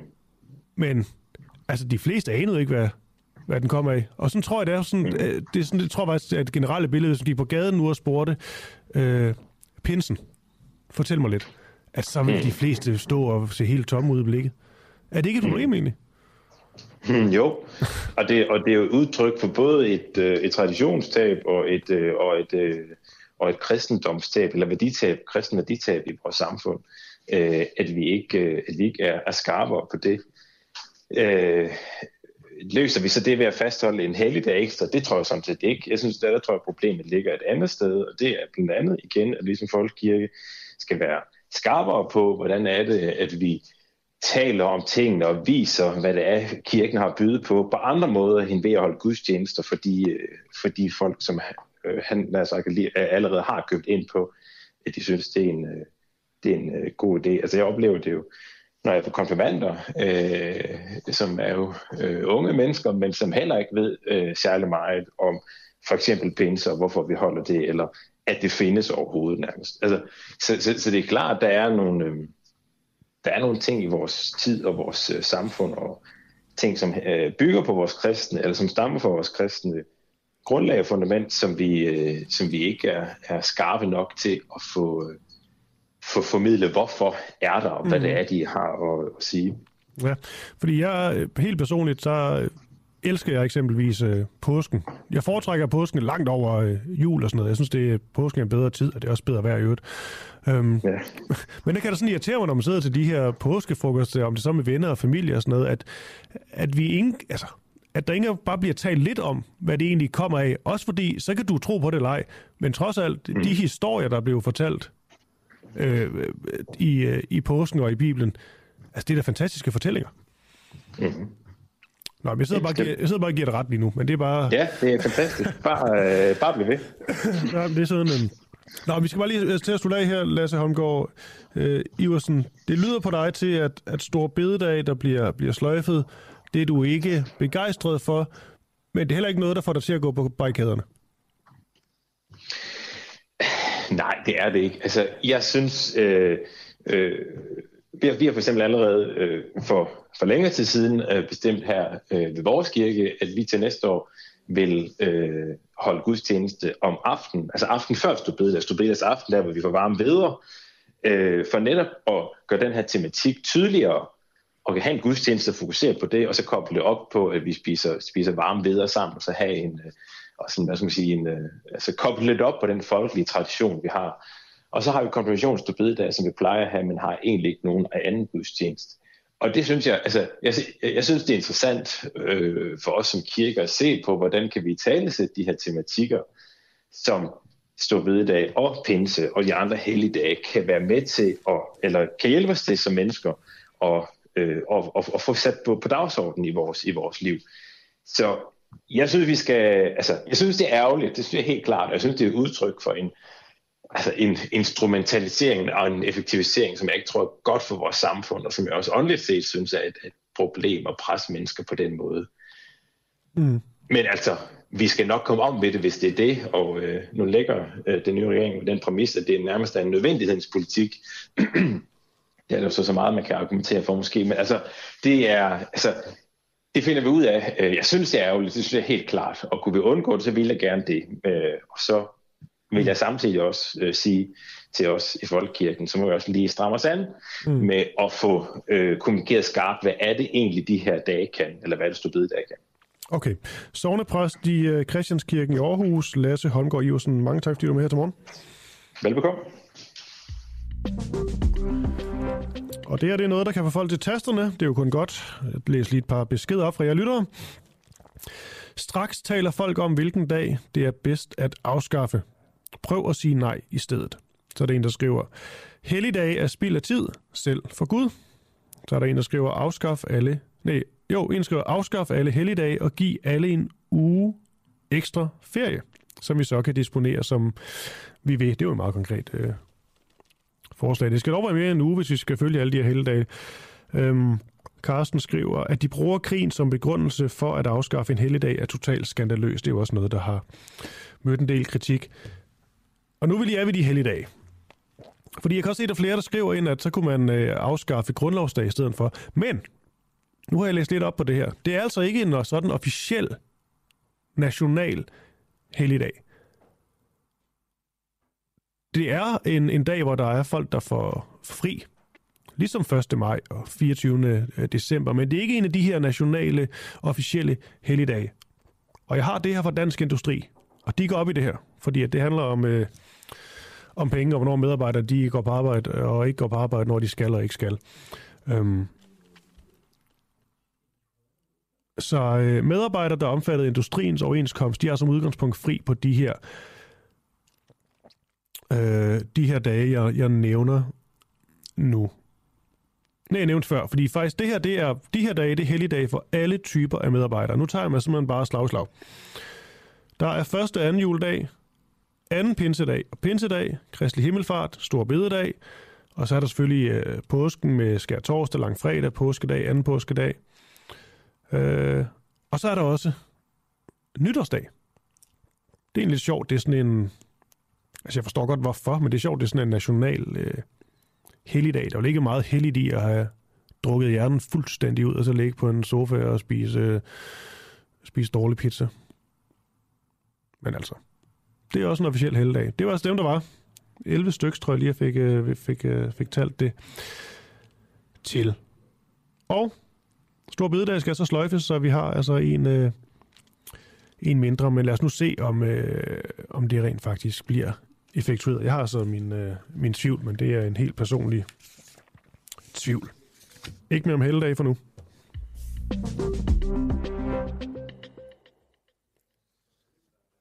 Har vi fundet kilden til evigt vedvarende energi? Et hold forskere fra et øh, atomforskningslaboratorium i Kalifornien har haft succes med at kopiere solen. Ja. Det her, det er, så vidt jeg forstår, en øh, banebrydende opfindelse, og det kan være første skridt til at øh, skabe en nærmest uudtømmelig kilde af vedvarende energi her på jorden. Det lyder jo... Det lyder ikke bare næsten for godt til at være sandt, det lyder alt for godt til at være sandt. Men øhm, måske. Nu skal jeg tale med Stefan Krav Nielsen. Han er sektionsleder i uh, sektionen Plasmafysik og Fusionsenergi på DTU Fysik. Stefan, godmorgen. Godmorgen. Altså, sådan umiddelbart, der lyder øh, det her jo ikke bare brænebryden, det lyder jo sådan øh, altså fuldstændig revolutionerende og øh, alt ændrende, hvis det kunne øh, lade sig gøre. Men jeg ved ikke, om vi lige skal tale det øh, øh, lille smule ned i første omgang, og måske bare lige se på, hvad det er, de rent konkret er lykkes med indtil videre, de her forskere. Hvad er det?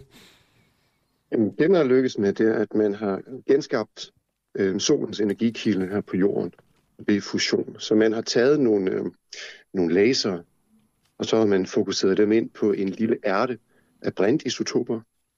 Så har man varmet øh, den brintisotop ærte op øh, til meget høj temperatur og meget høj tæthed. Og så på den måde har man skabt betingelser, der minder meget om dem, der er i solen. Øh, således at fusion øh, kan foregå, Øh, og det, der er specielt med det eksperiment, øh, der er lavet øh, her for et par uger siden, det er, at, øh, at de har for første gang nogensinde fået mere energi ud af processen, end, end man har brugt til at putte ind i processen. Og det er naturligvis et, et meget vigtigt skridt hen imod øh, energiproduktion. Okay, fordi øh, nu fik jeg sagt i mit, øh, mit oplæg, det er jo selvfølgelig også gengivet fra, øh, fra mange andre medier, der har beskæftiget sig med den her sag, at det her ligesom kan være øh, første skridt til at skabe en nærmest udtømmelig kilde af vedvarende energi her på jorden. Og det lyder jo ret vildt, men når man siger et første skridt mod noget, så kan det jo også være et, øh, et første af rigtig mange skridt. Har du nogen idé om, sådan, hvor tæt vi er på? Øhm, vi har, hvad skal man sige, det her emne har det har været, været forsket i, øh, i rigtig lang tid. Man har kendt til processen i omkring 100 år, og, og det har været et forskningsemne, der har været aktivt i, i over 50 år. Øhm, så, så, så man har forsøgt at, at få mere energi ud af processen, øhm, end man har puttet ind i processen. Det har man forsøgt de sidste 50 år. Øhm, og indtil videre, øh, blandt andet sidste år, og også for en 10 år siden, der lå man og kæmpede omkring, man fik 70 procent ud i forhold til, hvor meget man puttede ind. Så selve øh, processen den har været kendt, og man har været i stand til at reproducere den øh, tidligere, men, men det er banebrydende, og det er meget epokegørende, at, at man nu første gang rent faktisk kan få mere energi ud, end, end man putter ind. Det er jo helt grundlaget øh, for kraftværket. Øh, når man så øh, har gjort det, så er der selvfølgelig stadigvæk øh, flere skridt på vejen. Øh, I det her øh, eksempel, der har de produceret øh, omkring 3 megajoule, og de har puttet 2 megajoule ind Øh, så så det, hvis, hvis man kan gøre det cirka en, en gang i sekundet, så har man hvad der svarer til en, en, en vindmølle i dag. Så, så der skal selvfølgelig stadigvæk optimeres. Øh, det skal gøres meget mere effektivt, øh, før at, at vi er i stand til at bruge det øh, i et kraftværk. Øh, men, men det er et utroligt vigtigt skridt, øh, og specifikt, øh, Øh, så den her demonstration, øh, den, den er med til at overbevise øh, alle skeptikere, eller hvad skal man sige, om at man kan få mere energi ud, end man ikke kan. Og, og det er så forhåbentlig noget, der så også kan accelerere udviklingen fremadrettet. Men, men det er ikke noget, vi kommer til at se hen over vinteren øh, som, øh, som en energikilde. Der kommer til at gå øh, i hvert fald 10 år, vil jeg regne med. Okay. 10 år er vel trods alt ikke så, så lang tid, når man taler om, øh, om, om den, her, den, her, den her slags. Men sådan det helt store perspektiv, altså det der med at skulle finde kilden til evigt vedvarende energi, det lyder jo helt, øh, helt magisk. Men er det ligesom det, vi er i gang med? Ja, det, øh, det kan man godt sammenligne det med. Øhm, det, er jo, det er jo den øh, energiproces, der, der i forvejen skyldes, at, at vi kan leve på jorden, fordi det er jo den, der har holdt solen kørende i, i massevis af år tidligere, så, så den er vedvarende. Vi ved, at den, den virker, øhm, men det har været en teknisk udfordring at genskabe processen. Men, men vi har brændsel nok øh, på jorden øh, til at køre med den her proces i utrolig lang tid. Øhm, det er i størrelseorden øh, et badekar fyldt med havvand, øh, kan, kan forsørge øh, en gennemsnitsdansker i det hele levetid øh, i form af, af de her øh, brintisotoper, der er brug for, plus et øh, par lithiumbatterier til det, man skal bruge i en laptop. Så, så rent energimæssigt og potentialet her, øh, det er enormt. Øh, det, det er det, men, men det er selvfølgelig stadigvæk et spørgsmål om at, at få effektiviteten op, øh, således at, at man vil være i stand til at, at bruge det ordentligt i et kraftværk. Men, men ja, øh, jeg vil gå så langt som at sige, at det er, det er en mulig øh, ren, øh, grøn, øh, evig energikilde, vi har her. Okay, Stefan Krav øh, Nielsen, spændende, spændende. Du er sektionsleder i sektionen Plasma Fysik og Fusionsenergi på DTU øh, Fysik, så det er selvfølgelig også noget, du øh, følger tæt det her. Kan du have en god dag? Tak, lige måde. Tak.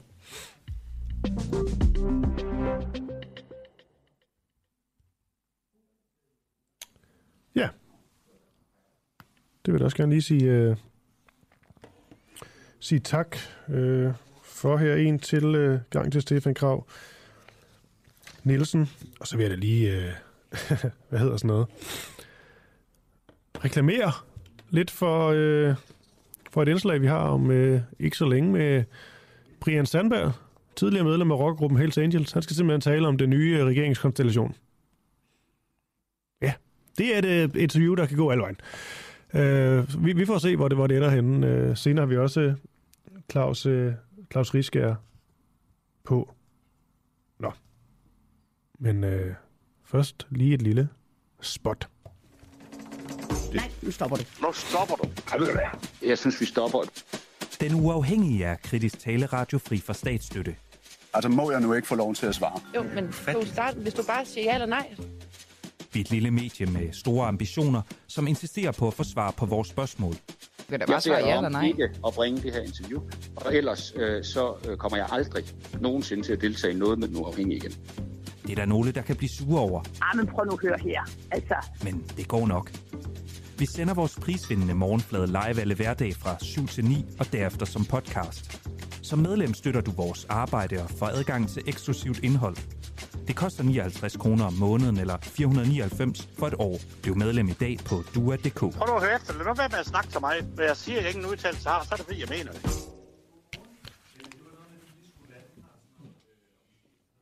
Alright. Så er blevet klokken øh, 8.23. Det er en uafhængig morgen, du, du lytter til. Spar Nord-direktør stjal over 20 millioner og brugte dem på rejser til op imod 400.000 kroner. Nu står han til flere år i fængsel. 153 falske fakturer og et massivt privat forbrug på et firma Mastercard. Det er de afgørende elementer i sagen mod tidligere Spar Nord-direktør Ole Madsen, der er tiltalt for at have bedraget og svindlet sig til en sum på 20,6 millioner kroner, som Finans har afdækket. Tilståelsessagen er netop kommet for retten, og Ole Madsen og derfor måtte forklare, hvordan han endte med at svindle sin arbejdsplads og hvor pengene er blevet af. Det første spørgsmål handler ifølge Ole Madsen om, at han skulle bruge pengene til at dulme en depression. Det er det penge, der er endt i et øh, massivt overforbrug, hvor rejser kunne koste op imod 400.000 kroner, og derfor der har en kurator for Ole Madsens konkursbo øh, ikke kunne finde nogen nævne, ellers ikke kunne finde nogen nævneværdige værdier. Anklagemyndigheden går efter en straf på mindst fire års ubetinget fængsel, mens Ole Massens forsvar går efter en behandlingsdom, eller alternativt en straf på halvandet års betinget fængsel. Og efter et lille kort spot her, så kan jeg sige, at vi har Peter Velblund på fra, øh, fra Enhedslisten til blandt andet at tale mere om, øh, om Ahmed Samsam-sagen.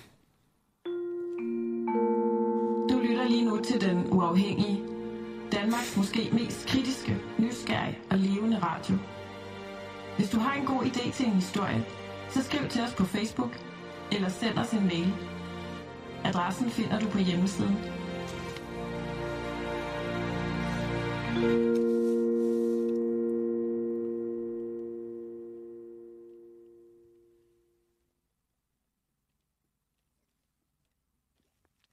Okay. Peter Velblom, du, øh, du kom lige ind fra, øh, fra højre, skulle til at sige godmorgen. Ja, jeg kommer altid ind fra venstre side. Altså. Ej, der var du skarp. Øhm, nå, vi skal, vi, skal, vi skal i gang. Det er helt ja. kort. Det er egentlig, jeg talte med uh, Abil Kaya, forsvarsadvokat for uh, Ahmed Samson tidligere i, uh, her, her til morgen. Um, og det var i, i forhold til, at uh, regeringsgrundlaget jo ligesom blev præsenteret i, uh, uh, i går. Der blev Ahmed Samson ikke ligesom nævnt, men til gengæld så blev FE-sagen nævnt. Er det ikke rigtigt forstået? Ja. Jo, jo, det er det.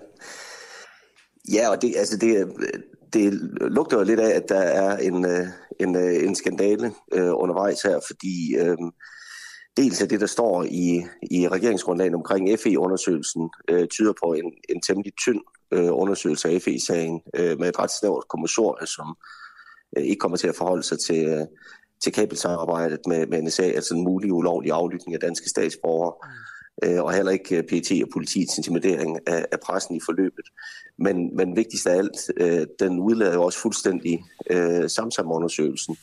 Øh, og det er jo noget, som øh, både Venstre og Konservative øh, og også Socialdemokratiet øh, under valgkampen øh, har, øh, har sagt at give et løfte om, at øh, der skulle være en, en undersøgelse af Samsam-sagen, fordi det jo også er et, øh, et, øh, et grundlæggende brud på, øh, hvordan vi, øh, vi sikrer øh, retssikkerheden for borgere, altså øh, den ret øh, kraftige mistanke, der er om, at, øh, at øh, Samsung sidder fængslet på et, øh, på et urigtigt grundlag. Mm. Øh, og derfor er det jo også en skandale, hvis, øh, hvis ikke vi får undersøgt øh, den del af sagskomplekset også. Ja, det der står i regeringsgrundlaget, det er, regeringen vil nedsætte en undersøgelseskommission til undersøgelse af beslutningen om hjemsendelse af ledende medarbejdere i FE. Kommissionen skal undersøge, om der er blevet varetaget usaglig hensyn ved hjemsendelsen. Så der er jo meget fokus på øh, Lars Finsen og denne her hjemsendelse. Men trods alt så er Forsvars efterretningstjeneste og øh, det her, det, alt det øh, med, med Lars Finsen, det er, jo, det er jo trods alt nævnt. Ja, det er det, men, men det, det her kunne tyde på, er jo, at, øh, at, øh, at regeringspartierne, altså Socialdemokratiet, Venstre og Moderaterne, øh, har siddet og vurderet, øh, hvilke sager er det, der er ubekvemme for os, og hvad er det, vi absolut ikke, absolut ikke ønsker en undersøgelse af. Øh, og så ruller man mørklægningsgardinerne ned over det. Øh, fordi hele Finsen-sagen, kan man sige, udspringer jo af det, der er den grundlæggende FE-sag, altså spørgsmålet om, om der øh, har eksisteret eller eksisterer et, øh, et samarbejde med, med, med fremmede e-, efterretningstjenester, altså NSA øh, fra, fra USA, øh, omkring øh, øh, et kabelsamarbejde, der, der medfører ulovlige aflytninger af, af danske statsborgere.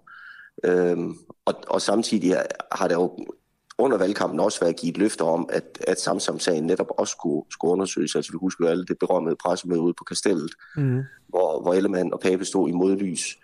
Øh, og, og derfor så, så det, det her tyder på, er jo, at man har sagt, at okay, vi kan ikke helt undslå os og få lavet en, en undersøgelse. Det vil trods alt virke øh, for voldsomt øh, at sige, at, at vi slet ikke skal have en undersøgelse af FE. Og så finder man det øh, hjørne af sagen, som, øh, er, er mindst farligt og mindst kontroversielt øh, at undersøge, og, og så giver man så det øh, en form for undersøgelse.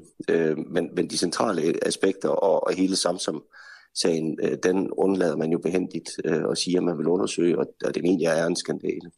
Hvad vil I gøre for, fordi nu taler jeg også med øh, Ahmed Samsons forsvarsadvokat, man kan sige, det er jo også af, af, af gode grunde også rent professionelt, at han selvfølgelig øh, går meget op i det her og gerne vil have, at der kommer en, øh, altså en undersøgelse af den her sag isoleret. Men hvad er det, I kan gøre? Du kan gøre ja. i forhold til, hvad sådan, sige, enhedslistens øh, forsøg på at lægge, lægge, lægge pres på et eller andet?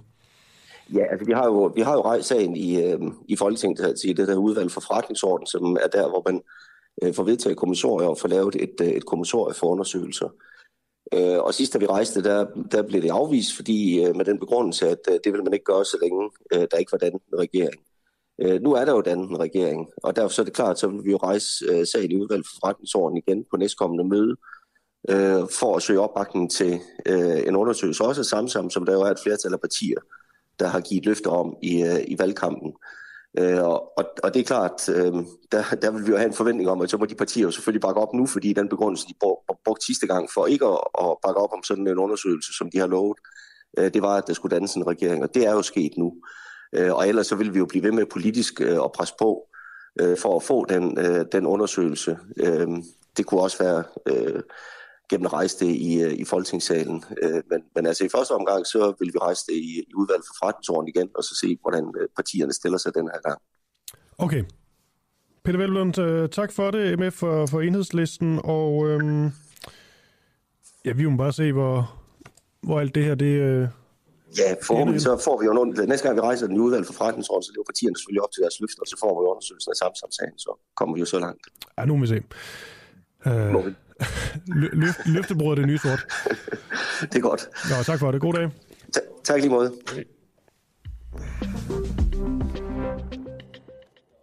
Nu skal vi have nogle, øh, nogle stemmer, som ikke er Hans Redder eller Esben Schøring eller Hans Engels øh, på til at tale om den her nye regeringskonstellation.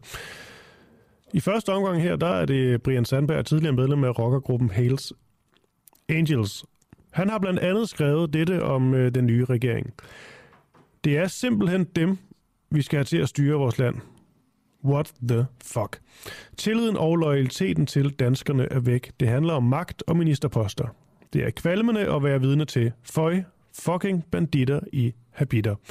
Og han kalder dem videre for løgnere, løftebrydere og kameleoner. Og vi tænkte, at det her det var så øh, hårde, markante ord fra en, øh, måske i hvert fald ud til, hård, markante skikkelse, nemlig øh, Brian Sandberg. Så godmorgen, Brian. Ja, godmorgen. Kan du ikke lige fortælle mig og lytterne, hvem regeringens allerstørste bandit er ifølge dig? Ja, godmorgen. Jeg vil lige øh, undskylde, jeg har mistet stemmen. Jeg har lige fået en, øh, et eller andet på stemmebåndet her i går, Jamen, i går så jeg håber, jeg håber, I kan høre mig. Ja, det går, det går. Jamen, de største banditter, det er jo, det er jo faktisk uh, helt borgen, der spørger mig, fordi at, uh, altså, det er jo de samme mennesker, der pendler rundt. Det er ligesom uh, mit gamle miljø. Der, der er det også de samme, der pendler rundt jo. Uh, og så får de bare en ny kasket på her og der. Og derfor så synes jeg bare, at altså, for, for mit, altså, mit synspunkt, så synes jeg bare, at, uh, at man skifter bare rundt på posterne. Mm. Uh, og får lov at slippe, for, slippe igennem med for mange ting. Okay, så du har ikke store forventninger til, øh, hvem der nu får nogle ministerposter i dag? Nej, fordi at, øh, nu taler jeg, nu, nu har jeg været 20 år i, det, i rockermiljøet, der, der har jeg jo altid rent og sagt, øh, nu er jeg så kommet langt videre, øh, heldigvis. Men når jeg sådan tænker tilbage, så har jeg altid gået og sagt, det er jo lige meget, hvem der er, er justitsminister. Der er ikke nogen, der kan lide os overhovedet. Øh, det, var, det, det er så dengang fra, jeg taler, ikke? Og det er jo egentlig det samme, der kommer om, men det er jo de samme, det er jo, selvom der kommer en ny justitsminister, så er det de samme politifolk og politimester, der er ude i hele landet jo. Så der kommer bare en ny, en, en ny talerør, hvis du spørger mig mm. inden, for den, uh, inden for den post. Uh, så der er ikke noget, der ændrer sig som sådan. Nej. Synes du, øhm, at det er blevet værre sådan noget, som nu, øh, nu nævner du det her med de øh, løgner og løftebrydere og kameleoner. Altså har du set et eller andet, der er gået den, den forkerte vej, eller er det bare sådan, det er? Altså, jeg vil sige, Ja, men jeg vil sige, altså, nu, nu har jeg sådan de sidste par år rigtig øh, koncentreret mig om at, at holde øje med, hvad der bliver sagt af hvem forskellige er. Jeg er altid sådan, øh, jeg er ikke rigtig sådan øh, gået ind i politik, og, og det er også en varm kartoffel, vil jeg sige, men siden øh, coronakrisen startede, der synes jeg, at, øh, der synes jeg, at jeg begyndte at holde rigtig meget øje. Ikke? Og, øh, og, og, og, for eksempel også, med, når vi taler om det, så synes jeg faktisk, hun gjorde det skide godt i starten. Mette Frederiksen. Men så synes jeg bare, at det pludselig bare, at det ændrer sig til, at uh, der, der er nogle ting, jeg slet ikke forstår. Og hvorfor der er ikke nogen, der undersøger mere, og hvorfor der, hvem, hvem, der holder øje med dem. Ligesom i politiet, der er også nogen, der holder øje med politiet, ind i politiet. Og det synes jeg bare, at der mangler inden for, inden for politik øh, øh, på en eller anden måde. Der synes jeg bare, at de, de, de, de, de kan slippe sted med hvad som helst derinde. Mm. Og, og det, det bekymrer mig faktisk. Ja, man taler jo meget om, øh, om, løfte, om løftebrud. Og den her gang, kan man sige, der har det været mere ude i det åbne, fordi at, at både Ellemann og Lykke og så videre, altså de er jo sådan helt ude konkret og bare sige, øh, når de sætter op til interviews nu, at ja, det var et løftebrud, det var ofte et løftebrud, men, men vi gjorde det af en, af en grund. Kan du ikke følge det med, at nogle gange så øh, er der et eller andet fælles gode eller en større sag, der er værd at kæmpe for, som gør, at det kan være okay at netop begå eksempelvis løftebrud? Øh, jo, det kan jeg faktisk noget Fordi øh, jeg har også selv øh, skiftet side en gang i, min tid i, en karriere, hvor jeg også ligesom sagde, nu er det det bedste herover. Og øh, jeg kan godt følge lidt det der med, at man, man er nødt til at gøre et eller andet. Men hvis man har nogen, der stemmer på en for, for et eller andet, så skal man jo også passe på, at øh, så, jeg vil da virkelig tænke mig om næste gang, jeg går ned og stemmer om, øh, jamen kan jeg nu regne med det, de siger? Og, og, og sådan siger folk, så har det altid været. Men jeg har bare først oplevet nu, på, på, på, altså, hvor, hvor vildt det er. Altså, men de er jo gode til at argumentere for, hvorfor at de gør det. Det vil jeg så også lige sige. Jeg sagde også, når jeg sad og tog mig selv i går, da de store snakkede, hmm, ja, men, men okay, det er jo nok også rigtigt nok. Så man bliver sådan draget ind i deres spind, fordi de er pisse dygtige til det med at spænde. De har nogle uh, spindokter, der er skide dygtige til at sige, hvad de skal, hvad de skal gøre, når de går ud. Ikke? Så, så derfor, jeg vil også sådan blive lidt ind i, måske er det ikke så dårligt, at, at det er en regering ind over midten, og man, man, man sidder og tænker, hvad, hvad, hvad, du tænker det pludselig? For, øh, for, for tre siden skrev du på, på Facebook, at du har rast over det her. Men nu sidder du faktisk og tænker, måske er det ikke så dårligt. Så øh, min hjerne bliver også sådan fuldstændig øh, ja. viklet rundt i, hvad nu? Altså, hvordan fanden kan du tænke sådan nu? Mm. Altså, øh, sådan har jeg det. Men tror du, på dem, når, når de taler om Danmark, eller som Jakob Ellemann vil sige i Danmark? Altså, tror du på, når han taler om, at det her det er det bedste for Danmark, og det handler egentlig ikke om, om egen vindings skyld eller ministerposter, øh, altså, er der noget af dig? Som, nej. Nej. Nej, slet ikke, fordi at det, det her det handler om, at han ikke gider sidde på, på sidelinjen og med, og med, med, med så lidt stemmer og support, de fik, og, og hvad det, hele, hele den skandale, der var i, i en blå blok med, med Søren Pape og alle de der, mm. at, at, at, der ikke blev slået hårdt ned på det, det gør, at han, han står alt for svagt. Så hans eneste måde at komme ind og få skulle noget skulle have sagt på, det er jo den her, det er jo den her vej. Øh, hvis han får det her tilbud, så siger han jo ja til det. Mm. Men der er lige... Altså, det med, at så kan de godt få det til at fremstå som om, øh, øh at det faktisk øh, giver god mening med den her regering øh, øh, hen over midten, men, men det lyder også til, at de på en eller anden måde næsten lykkes med at overbevise om, at øh, de gør det her et godt og rent hjerte. I hvert fald, når de taler. Jamen for mig at se, så, der, så Lars Lykke, der var ved at tabe valget øh, forrige gang. Mm. Der, der sagde han det der, ikke? Da Mette hun var med at tale med eller her, øh, den her gang, så sagde hun det samme. Nu er, de, nu er det så happy hour, nu siger de begge to det, nu rammer de så det, de gerne vil. Så, så jeg synes lidt, det er sådan en uh, the, losers, the losers play, de laver. Og nu, nu er de så to om det. Og så tror jeg, at uh, de er simpelthen forvirret danskerne så meget i alle de år her, så vil jeg også lige sige, at, at den, den charmeoffensiv, hun øh, Mette Frederiksen har kørt med de sidste halve år, hvor hun begynder at snakke med journalister og sagde til offentligheden og grine lidt og sådan noget, den har selvfølgelig også ændret mange synspunkter, tror jeg. Mm. Fordi øh, jeg, der har jeg igen så tænkt, nå, det, det var da meget bedre, hun er sådan. Altså, altså vi skal have politikere jo. Så, hvad, hvad, hvad, hvad er alternativet til, hvis, hvis det var, at, øh, at hun ikke skulle være statsminister? Så jeg, min, min hjerne kører også rundt hele tiden og tænker, øh, hvem skal så stå der? Vi har hørt Lars Lykke stå der i mange år, ikke? Der var man også sur på ham. Så det, det er jo bare sådan en, man, man, altså, jeg tror, det er svært at, for dem at, at please os alle sammen her i samfundet, og, og, og nogle gange bliver de nødt til at sige noget, hvor, hvor, man, hvor man bliver skidesur, ikke? Mm. Men, men jeg, jeg synes bare, at de der spændokter, de er, de, altså, de er virkelig skarpe, det skal de altså have, til at fortælle, hvad de skal sige, og hvordan de skal snose ud om alt. Altså, ja. Vi snakker altså en, en af statsminister, der, der, der blev råbt og skrevet i en retssal øh, i, i Mink-sagen. Øh, så meget had har jeg ikke set på en statsminister før. Nej. Nej, det er jo sådan en blanding af øh, ja, nogen, der virkelig er vokale i deres øh, had og frustrationer, og så nogen, der, der hylder en. Man skal ikke glemme, hun fik et helt vildt valg med det Frederiksen, når det kom til personlige stemmer. Det er det. Øh, ja. Jeg skal lige høre til, til sidst, øh, øh, Brian Sandberg. Er der nogen sådan politikere, du tænker, øh, det er min mand eller kvinde, den her person stoler jeg sgu på, og jeg føler, at den her person er reel? Åh, oh, den er svær, den er. Det er et rigtig godt spørgsmål. Jeg, jeg tror ikke, jeg vil sætte navn på nogen af dem. Jeg synes, at, øh, at, at hver gang man synes rigtig godt om en, så viser de sig lige pludselig at være kameleon. Og tænker, hvad fanden skete der der? Altså, og øh, jeg kommer fra et miljø af, hvor at, øh, de snakker om loyalitet og alt det der. Ikke? Så det er sådan lidt svært for mig at, øh, at uh, sætte, sætte fingre på hende og sige, at han, han har sgu holdt sit ord. Uh, eller hun har holdt sit ord. Det, det, det synes jeg er svært. Jeg synes, de er altså mindre mening. Uh, som vi andre nærmest skifter underbukser. Mm. Altså, udover det med, at jeg gik ud fra, at, øh, at man har øh, sådan rockergrund med, med spindoktorer, men, men hvis vi lige tager spindoktorerne væk, det lyder til, at der er ret mange paralleller mellem øh, rockerverdenen og så øh, politikerverdenen. Jamen, det er derfor, jeg kalder dem banditter habiter. Nu er det ikke kun uh, rockerverden, det er jo hele, hele gangsterverden. Nu er jeg stor fan af den der serie Borgen øh, på Danmarks Radio, så, så den her, den synes jeg er spændende. Den, den er jo ikke øh, langt for, for virkeligheden, kan, kan man jo nok regne ud nu. Altså, det, det, det, det tror jeg, hvad man siger, virkeligheden overgår altid fantasien. Altså, øh, så, øh, ja det, jeg synes at de er nogle banditter her biler derinde, men, men de slipper afsted med det, og, og man kan kun sige, at det er, det er borgernes egen skyld, men det er dem, der stemmer. Men hvad fanden skal vi ellers gøre? Vi stemmer på noget, og så kommer de ud af døren og siger noget andet, og så er det for sent. Så, så fanger både, for mig at sige, så skulle der måske være sådan en buffer, man siger, okay, øh, i et halvt år efter valget, der, der, der kan man stadig trække sine stemmer tilbage, hvis nu de går ud og gør sådan nogle ting der. Så skulle man sige, det vil jeg ikke alligevel så må man tælle om igen, men hvem trækker tilbage?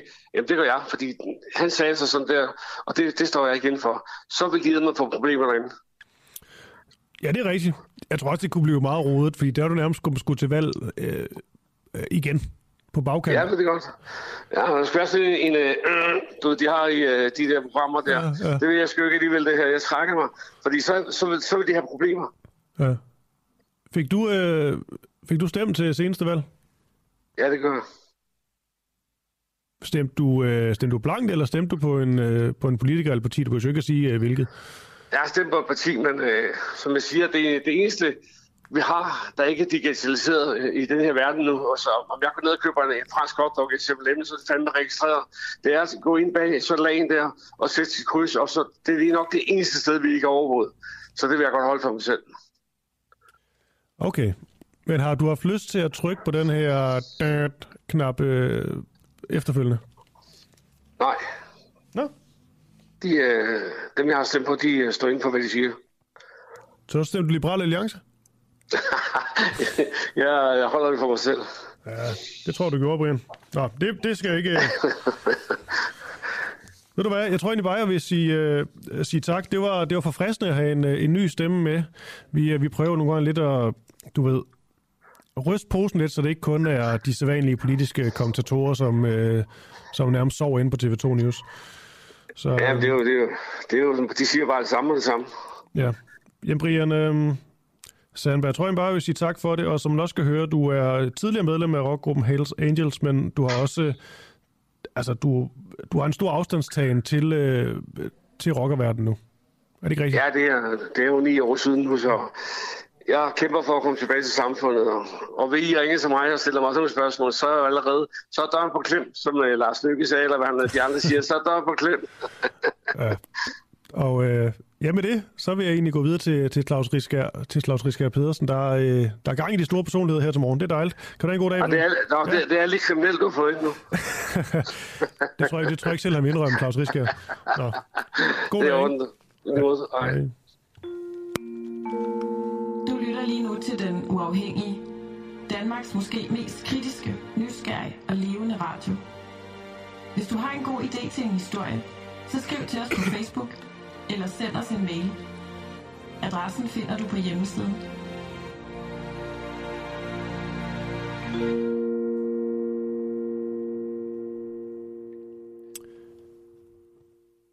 Er det Mia, jeg har med? Det er det. Hej Mia. Mia, Hej. Eholm øh, Vos, du har været en tur på Rådhuset i øh, Rudersdal, hvor øh, der ligesom skulle fremlægges øh, et øh, borgerforslag, som går imod et borgmesterportræt til 250.000 kroner af Jens Ive. Er det ikke sådan, øh, sagen kort? Jo, og så også fremadrettet, at det ikke skal være så dyrt. Ja, og det er bare en hurtig bemærkning, øh, Mia. Vi blev bare interesseret i, hvordan det, øh, det, det rent faktisk øh, gik. Vil du beskrive øh, oplevelsen? Ja, det vil jeg gerne. Øh, det gik jo sådan, at det blev vedtaget, vedtaget enstemmigt øh, til møde, så øh, det gik jo ikke helt, som jeg havde håbet på, men det gik jo, som jeg faktisk havde forventet, fordi det var også enstemmigt i, øh, hvad hedder det, i økonomiudvalget, og der er det jo sådan, at øh, alle sammen taler med hver deres parti, inden de går ind og stemmer. Ja. Men det, der så skete, det var jo så, at øh, det sådan blev taget op, at fremadrettet, så skal der laves en ramme for, hvad, øh, hvad, altså hvad hvad der skal sættes af økonomi til det, og hvordan at kunstneren skal udvælges, om det så skal være en lokal, så det ikke bliver en ligesom ham, der er nu, hvor han har galleri i New York og Rom, eller hvad det er. Øhm, så der skete da en lille smule, men ikke nok. Og de kunne ikke se, øh, at jeg synes, at det var urimeligt med den økonomiske ramme. Fordi at det, det kostede jo noget, og han skulle bruge et halvt år på at male det. Så øhm, du blev, øh, du blev øh, jeg vil ikke sige nedstemt, det var også en svær og svær øvelse, men du blev, øh, følte du, de, de lyttede til dig? Altså, jeg følte, de lyttede, og de var glade for, at jeg havde lavet borger, eller borgerforslaget, men de var ikke enige i, i det. Og så som jeg ligesom kom med, at øh, min datter, hun har gået i skovbørnehave her i Rudersdal, og under corona, så måtte de ikke komme ind i deres lokaler, fordi at de var for små kvadratmeter i forhold til det antal børn, der var. Så de var ude hele året rundt. Og de havde ikke adgang til toilet eller sanitetsforhold. Og så havde vi jo som forældre spurgt, om de kunne få sådan en god vogn så de kunne komme på toilettet øh, og få vasket hænder og sådan noget i løbet af dagen. Og det kunne de ikke, for det var der simpelthen ikke råd til. Så de havde øh, et toilet, der var bygget af tre europaller og en murspand med hul i, og så er de så gravet hul ned i. Og det var faktisk på deres legeplads. Okay. Ja, så der var jeg sådan lidt, det prøvede jeg sådan at, ligesom at komme med, og så kom jeg også ligesom med at de 250.000 ja. kunne jo også godt blive brugt på øh, en øh, pædagogisk assistent til et barn, der måske havde behov for ekstra støtte i skolen og sådan, ikke? men det var, ja, det kunne de ikke se. Okay, ja, det, det var egentlig nok også det, vi, vi havde regnet med. Jeg tror egentlig bare, vi vil sige, øh, sige tak. Man kan sige, portrættet, det kommer til at øh, stå, det bliver 250.000 kroner til et portræt af tidligere borgmester Jens øh, Ive. Men du fik trods ja. alt også lige øh, markeret, hvad du synes om det. Ja, det gjorde jeg, og det var der også mange andre, der gjorde, fordi det var lidt sjovt, da, jeg sådan, da de sådan præsenterede mig, at jeg skulle komme ind og øh, lave mit forlæg. Øh, så var der faktisk tilskuere, og de, de hudede af mig og støttede mig, så det var sådan helt, det vidste jeg slet ikke, der var. Så det var sådan helt, hold op, hold op. Så det var meget fedt. Og det er meget sjovt. Ja. Nå, så har du sat i gang i et eller andet i hvert fald. Nå. Ja, det har jeg helt sikkert. Så det er meget godt. Det er også det, der er meningen med ting. Det er det. Det kan være, at min kollega Christian vil tale mere med dig i, uh, i, i morgen. Jeg synes på en måde, at stadig er en spændende sag at forfølge der. Men jeg er nødt til at smutte ja. nu, fordi jeg har Claus Riske ventende. Jamen, det er så fint. Mia Eholm uh, Voss, tak fordi du var med her til morgen. Ja, selv tak. Og en god dag. Lige måde. Godt. Hej. Ja, der fik jeg jo lige kottet telefonforbindelsen lidt tidligt. Det lød så voldsomt, men uh, nu skal jeg også videre til uh, Claus Riskær, iværksætter tidligere partileder ved øh, et parti med Claus Riskærs eget øh, navn, som startede i hvert fald. Og øh, også en mand, vi har brugt til politiske analyser. Det plejer han at være god og skarp til. Er du med, Claus Riskær? Jeg er med. Godmorgen. Godmorgen, godmorgen. Altså, jeg tænker, fordi nu har vi sådan en 12-13 minutters tid tilbage, at du bare skal ja. starte ud med, hvor du gerne vil starte med øh, dine tanker om øh, det her regeringsgrundlag. Hvad skal jeg sige? Altså, for det første må vi jo starte der, at vi på en eller anden måde må, må give det her the benefit of the doubt og, og sende det afsted med god vind i sejlen. Altså alt andet vil jo være forkert, ikke? Det er jo et, det, det er et, det, det er et stort projekt. Ja, det er ikke alle, der deler den opfattelse, vil jeg sige. Ja, hvad for noget? Det er ikke alle, der deler den opfattelse, når man taler med folk øh, rundt i... Nej, men altså, det, det, det, altså, alt andet vil være forkert. Der sidder trods alt et, et, et, et stort... Der sidder flertal, der sidder veletablerede politikere, som jo ikke er de rene amatører bag det her, og vil kaste sig ud i et projekt, ved at virkelig kalde det. Ikke? Og altså, vi skal jo ikke sige nej til, at man vil øh, gå nogle nye veje i politik. Det har vi jo alle sammen efterspurgt i lang tid. Øh, så det, det vil være meget forkert ikke at have den holdning, synes jeg. Så, så den har jeg grundlæggende. Jeg kan så måske have min tvivl om, hvorvidt... Øh, altså intuitivt er jeg lidt usikker øh, på det her projekt. Øh, det, er, det, må jeg, det må jeg indrømme. Og det, altså det skyldes jo lidt, at når man sidder og læser de der er det 60 sider plus eller sådan noget, altså det er jo fandme større end Alternativets partiprogram, og det siger ikke så lidt. Mm. Uh, så når man sidder og læser alt det der, ikke, så, så sidder man jo alligevel, øh, jeg sidder med den der snært af fornemmelse af, uha, øh, nu kommer jeg i tanke om, hvad det var, jeg ikke kunne lide med Mette Frederiksen. Øh, fordi det er så øh, på en eller anden måde øh, studentikost. Øh, det er så langt væk fra, hvordan vi andre ser virkeligheden. Man sådan sætter sig ned i en studiekreds i 40 dage med te og vinerbasser, og så laver vi altså en ny samfundsstruktur, øh, som vi sådan har gået og tænkt over, øh, eller har ligget med i skrivebordskuffen, og så designer vi en manual med alle vores drømmer og tanker, vi nu lige kan blive enige om, os der sidder her. Og så gør jeg med det, vi folk, det går vi så øre i gang med. Og grunden til, at jeg er betænkelig ved den fremgangsmåde, er, at altså, det var den samme meget studentikose tilgang, der udløste det, som, jeg, som var altså, det reelle problem med skandalen. Ikke? Det var jo ikke, at man ikke overholdt loven og grundlov og hvad ved jeg, for senere erstatning. Altså glem alt det der, det er politisk snak. Det rigtige problem var, at det overhovedet kunne lade sig gøre, at man i et regeringskontor i Danmark kunne få den vanvittige idé, at man selv kunne sætte sig ned og tænke sig til en løsning, som havde som implikation, at flere tusind danskere mistede deres, øh, altså deres ejendom og deres ret til at arbejde overnight. Altså, det er jo det, der var så vanvittigt i den sag. Mm. Og når jeg sidder med det her og bladrer det igennem, ikke, så sidder jeg og siger, hold nu kæft altså. Mette Frederiksen og Lars Løkke på, på slap line her. Uh, Mette Frederiksen, som er notorisk studentikos og virkelighedsfjern og magtarrogance. Det er hun stadigvæk. Det skal okay. ikke huske. Øh, lad være med det. Og så øh, hvad hedder han, øh, Lars Løkke, som jo er øh, her på, sit, på sine, øh, på det her projekt, han laver nu, er han jo pludselig blevet sådan en developer-type, altså i politik, ikke? og, og du ved... Øh, han tager meget ære for det her, tydeligvis. Jo, men altså, øh, det er da klart, han gør det, og, og, og øh, han vil meget gerne øh, tage æren for det, og det, og det er så også forkert jo, fordi øh, den, der har æren fuldstændig eksklusivt af, det her kommer til at ske, det er jo Mette Frederiksen. Altså, det er jo mm. hende, der tager, øh, der er hende, der går det skridt, at det ikke ham, hun lader ham klog snak ud, når han står og, og, og røller om det der op på, på, på, på et pressemøde i går. Der var nogle kloge unge og kvinde, åbenbart, kan man godt mærke på. Det er bare ham snakke, det er mig, der bestemmer alligevel. Så, mm. så det er fint nok. Men, men, men det er hende, der har taget, øh, det er hende, der, der, der er skyld i det projekt her, og det er ikke Lars Løkke. Uh, og uh, han går rundt og glider sig helt over, at han kan få lov at, at markedsføre hans drøm, og det lykkes at få det ud af det. Men altså, hvad er det så, der er bidraget med ind i det projekt, de har lavet sammen? Og jeg siger bare, at det, det bliver fandme svært for, for Venstre og Jacob Ellemann det her, fordi uh, altså, han skal altså skoene her og stå fast, og vi taler om de to, uh, Mette Frederiksen og Lars Lykke på slaplinjen. Det siger bare. Jeg kan ja. ikke, og, og, og når jeg ser alt det her, der ligger i alle de her tiltag, så viser det også, det er, det er sådan lidt, det er meget studentikose, men okay, vi nedlægger jobcentrene, og vi sparer 3 milliarder. Uh, hov, hvor bliver de 9 andre milliarder af? Det koster 12 millioner at drive jobcentrene. Nå, de er formentlig flyttet sådan, at alle dem, der arbejder, de skal så over arbejde i den kommunale sektor. Det er sådan rigtig politisk halvøje, hvor, hvor de 3 milliarder, det er sikkert bare overheds, der er Man har ikke lukket jobcentrene, så man har bare om, omstruktureret dem.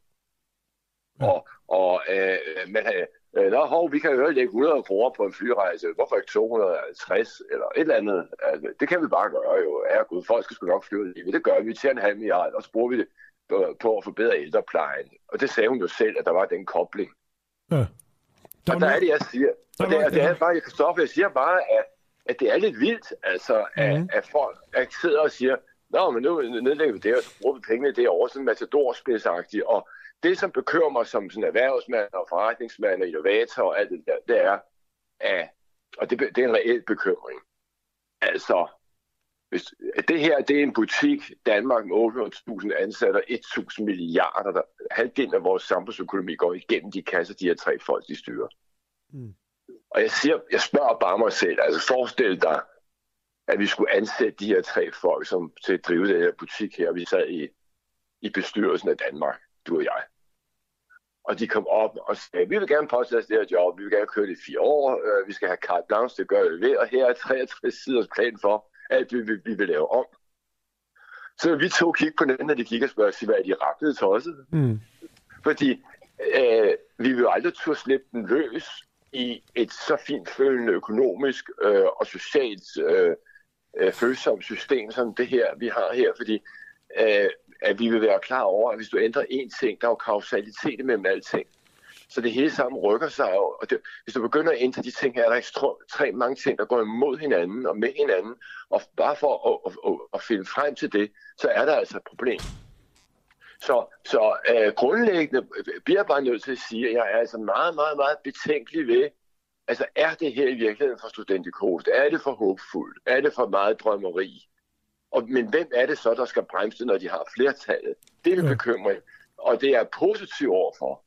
Og det, det skal så også siges, altså, det, ingen, det, altså der, jeg er jo vanvittigt positiv overfor, at man vil rydde op i den struktur, du har omkring den måde, vi producerer velfærdsydelser på i den offentlige sektor. Det er simpelthen fuldstændig afgørende, at man får ryddet op i den kontrol og Men jeg sidder bare og tænker, Claus Riske, at når jeg hører alt det der, også det der skal ske med, med jobcentrene, og, eller hvad der nu skal ske eller ikke skal ske, den der, det minder bare om den der afbyråkratisering, som man taler så meget om, som alle altid går til valg på, men som meget sjældent rent faktisk lykkes. Altså det, jeg ved ikke, jeg tror, jeg synes, det er lidt ukonkret meget af alt det her. Jamen, det, jamen det, det bliver det, og, og så er der mange små ting, ikke? Altså, øh, og meget mærkelige ting, der lige er kommet med. Så mellem to komme og står øre, vi nedlægger lige uh, kammeradvokaturen, og så lægger vi det ud i, i konkurrenceudsætter udsætter vi det. Mm. Det står sådan en, i en halv linje, ikke? Altså, det er sgu ikke nogen lille ting, fordi det betyder pludselig, at vi konkurrenceudsætter det at føre retssager, og hvordan tjener advokatfirma penge på det? Det gør de ved at føre dem, og ikke ved ikke at føre dem. Kammeradvokaten, han tjener også penge, når han siger, at man ikke skal føre en retssag. Altså, øh, jeg er jo ikke slet ikke spurgt tilhænger af kammeradvokat, men der er bare som miosis mange problemer ja. i alt det her. Og det gør bare, at man bliver lidt utryg, du ved, når man sidder og læser det og siger, nu kæft, altså, så vil det dit, så vil det dat.